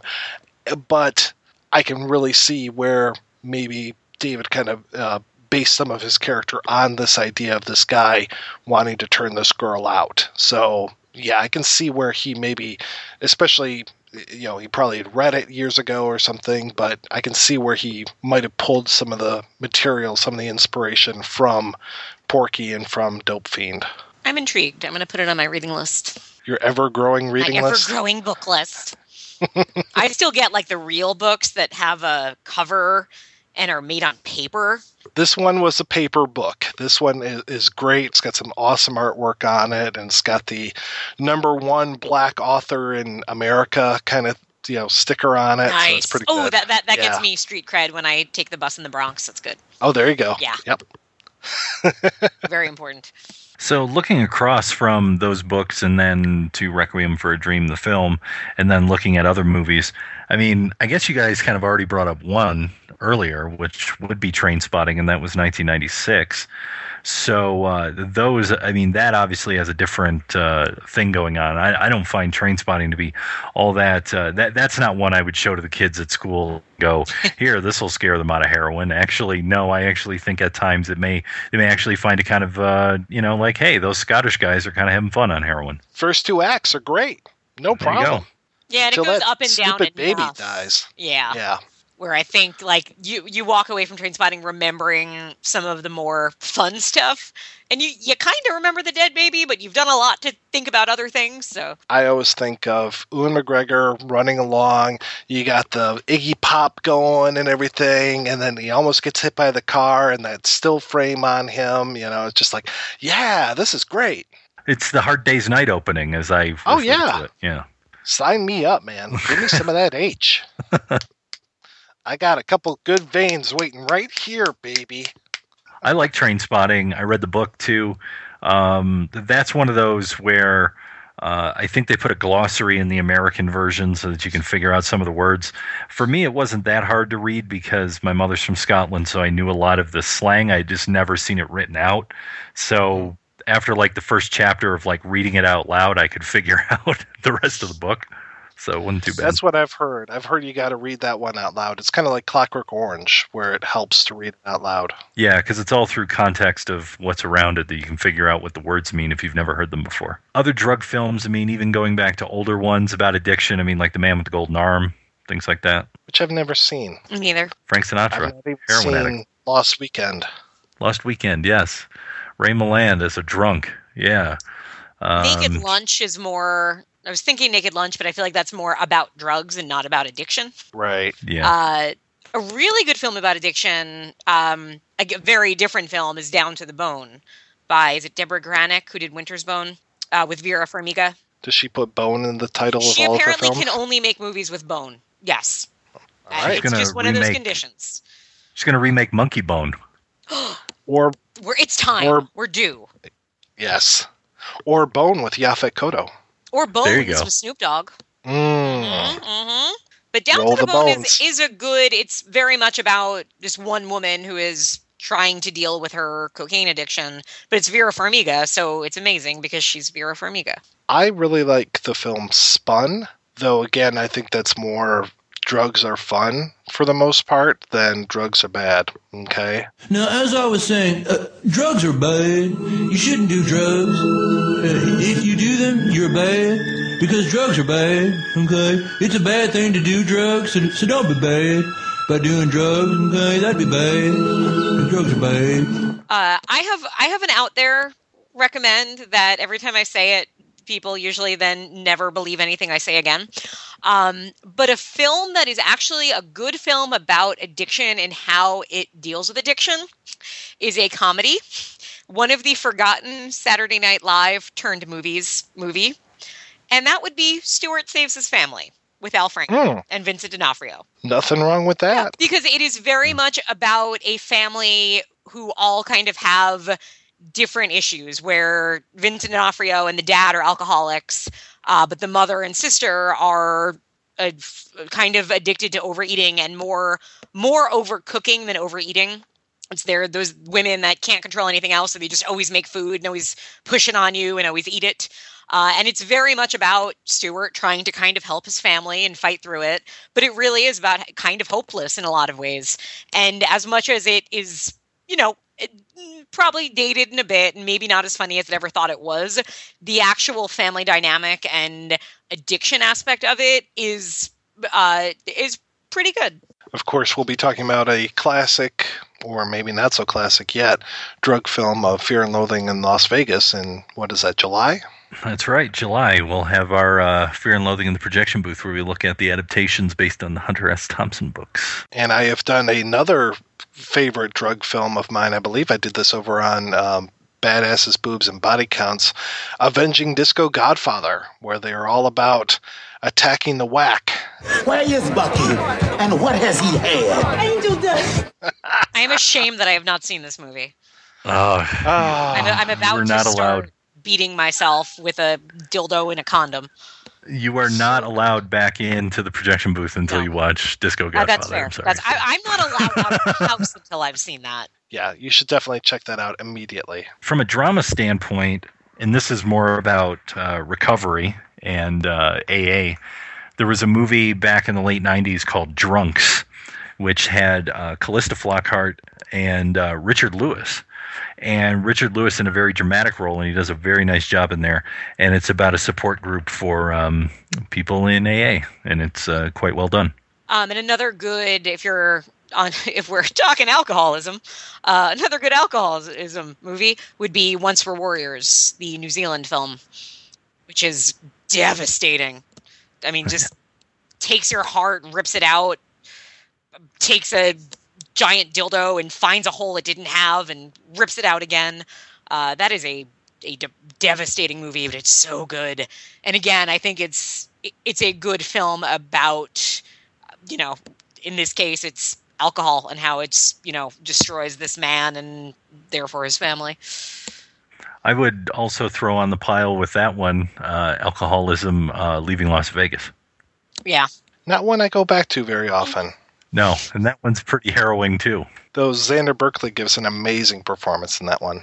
He's always good, Xander Berkeley. Yeah, yes. He's one of those like little like kind of secret weapons of a lot of things. He's on 12 Mhm. bookies now, and every time he shows up, it's like, oh yeah, all right. Ooh, I haven't gotten to him yet. I'm still just on the, the Tom Noonan thing. Ooh, okay, okay. There's a couple right. of cool. Uh, Steve McHattie shows up soon. Mm, Yeah, Cool. they're they're tapping a good pool of character actors. Yeah, I hope that we don't get a whole bunch of like, well, you forgot about this one, you forgot about that one kind of thing. Because we're not just going to sit here and list off drug movies for the next five hours. Because I'm looking at that list of drug films from the Wikipedia thing. it goes on forever because it lists every single. I mean, it's got fucking zapped here for marijuana use. So yeah, it's all Half over the place. and so on. Yeah, exactly. the fun drugs and the not so fun drugs. Why don't we loop back to Requiem for a Dream? Anything uh, left to say that we haven't said yet? If you haven't seen it, I'd say butch up and do it. But make sure you do it when you're gonna sit down, turn the lights out. Yeah. You know, really. You can't half watch it. this. No. not Yeah. at all. And it's and you're not going to want to do anything afterwards. When it is over, No. you are going to want to brush your teeth and go to sleep and never do heroin in your life. I don't even know if you want to go to sleep, man. You might want to have a good good book to read or something to just take your mind You're off going of to it. eat a grapefruit and have some black coffee And a hard boiled egg. and a hard boiled egg. You're going to do what the book said to do and not anything else. I'm going It to do is- what my refrigerator tells me to do. All that too. It is one of those movies that um, when you see it, and if it takes you where it's supposed to take you, you'll feel like you've just been wrung out like a dish rag. You're just going to be like, ugh, there's nothing left. Yep. Yeah. Yeah. My husband had never seen it, and I watched it with him the other night, and it was over. He was completely quiet. So I'm like, "Oh, so what'd you think?" And he said, "He's like, I never want to watch it again." I'm like, I think that's exactly what it was going for. See, but the question is, do you never want to watch it again because it's terrible or because it did what it was supposed to do and therefore you don't need to see it again? Or like I said about Solo, it's a movie I can watch like every 10 years because I don't need mm-hmm. to live with it. You know, it's like like like I've said about certain paintings. I go to the museum and I see this painting and it's shocking and horrifying. I don't want that over my couch, but I'm glad I can go see it every so often and I can have that experience and then I can, you know, go back to my life. Well, and with this one too, I think it has because it it's I would compare it to Breaking the Waves is random movie that comes to mind is a movie that I don't know that I ever do want to watch again because it is so it, I mean it just rips you out whereas with Requiem for a Dream I can see myself revisiting it for the technique and to really watch it in a few years and like you were saying just listen to it and kind of really observe what the the filmmaking in it. And be, i think also for me because i don't have drug problems and it's not as necessarily emotionally wrenching to me i can i can watch it at a distance but i can understand anybody just getting the experience and saying okay i get it. I will never do heroin or, or diet pills Or TV. or, or tv or my psychiatrist i mean We're going to take another break and play a preview for next week's show. Just imagine a world where you will hold your entire future in the palm of your hand, when a tiny glowing crystal will guide you through an existence in which each day is more wonderful than the last, where it will be possible for you to obtain the fulfillment of every fantasy, the satisfaction of every vanity, the absolute attainment of every wish. Metro Goldwyn Mayer presents the Saul David production of Logan's Run. A fantastic journey through a world beyond imagination. Welcome to the 23rd century. The perfect world of total pleasure. Imagine a world in which you need never be alone. You touch a switch, turn a dial, and the perfect lover steps into your arms. Every pleasure is yours to experience. Runner! There's just one catch. When the tiny crystal in the palm of your hand flashes its final message, your time is up. Michael York is Logan. Run, Logan! Policeman in a perfect world. No! Trained to track down runners. Run, Logan! Until he is forced to run himself. Logan!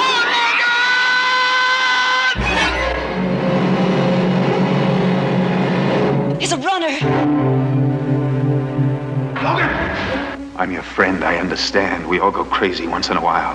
But she's a runner, and it's over. Overwhelming, am I not? Box, an incredible being. More than human, more than machine. Diabolical guardian of the gateway to freedom. For Logan and the woman who loves him.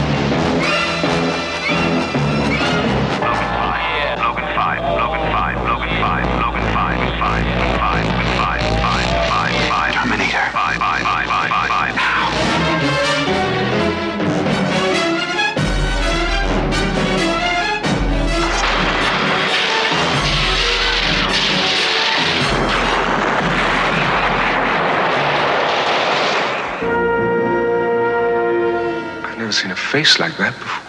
That must be the look of. of being old. MGM takes you into a new age of adventure in the first motion picture of the 23rd century. Logan's Run. It begins where imagination ends. That's right. We're back to the future next week with the final post apocalyptic film in our recent series, Logan's Run. We had to take a little break from the post apocalyptic films and do something fun like Requiem for a Dream. We'll be joined by our friend Eric Cohen of the Cinephiles podcast. But before we go, I want to thank this week's special co host, Emily Intravia from the Feminine Critique. What's been happening in your world and your show lately? Uh, in my world, there has not been heroin use, thankfully. Uh, but there has been, I do a podcast called The Feminine Critique with the lovely Christine Makepeace. We are just about to celebrate our 50th episode. Uh, took us a little long to get there. So on our 50th, we're going to actually just cover our favorite, our 50 favorite films. So it will be, should be a good kind of uh, introduction to who we are as film fans. Uh, our last episode was Flashdance and Magic Mike for those who like stripping or, you know, welding. Um, and before that, we did um, a sh- episode that I'm sure you've done, Night of the Comet. We did Night of the Comet and um, coherence with that. Uh, so we do a variety of things, um, and you know we put episodes out, so it's always good to listen.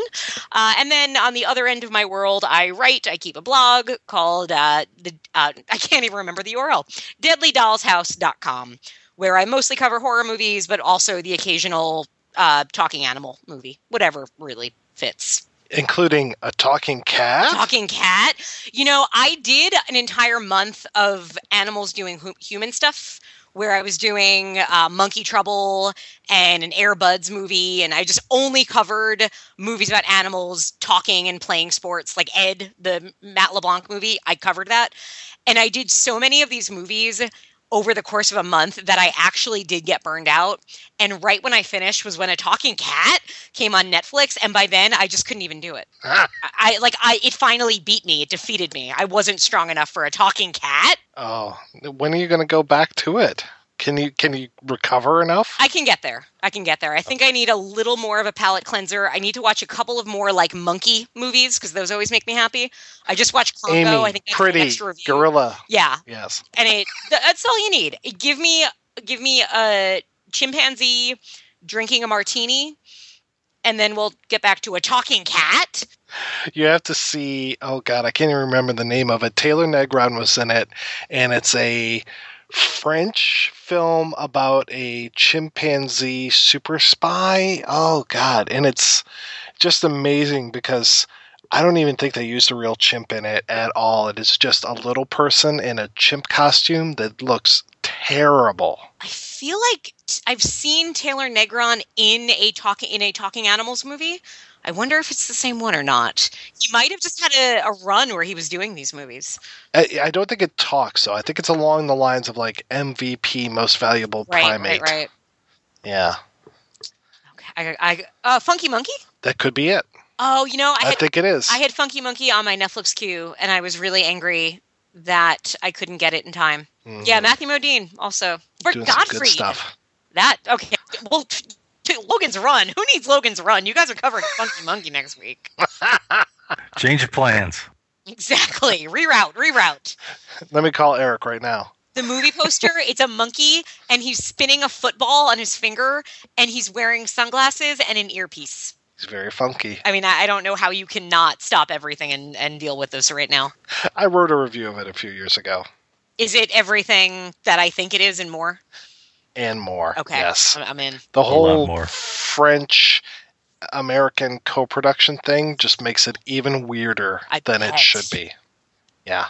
Nice. Oh, well, thank you for having me. It was an honor. Thanks again, Emily, and thanks to our guests, Ellen Burstyn, Christopher McDonald, Keith David, and Mark Margolis. You can find out more about them and the film at our website, projection-booth.com. And while you're there, feel free to leave us some feedback. And if you enjoy the show, and obviously you do because you're listening this far, I would say that's a big yes. Head over to iTunes or wherever you get your quality podcasts, such as the Projection Booth, and leave us a reviews, five stars. That'd be awesome. Because, you know, we're kind of addicts for that stuff we just love that. And uh, so, uh, guys, if you don't mind, uh, I'm going to head out and um, I'm going to work on the uh, three point plan from Tappy Tibbons. Oh, you're not going to like that third step. Nobody likes it. Drives people absolutely crazy. Oh, you're not going to like it. You're not going to like you're it. Not going to like it. Not going to like it.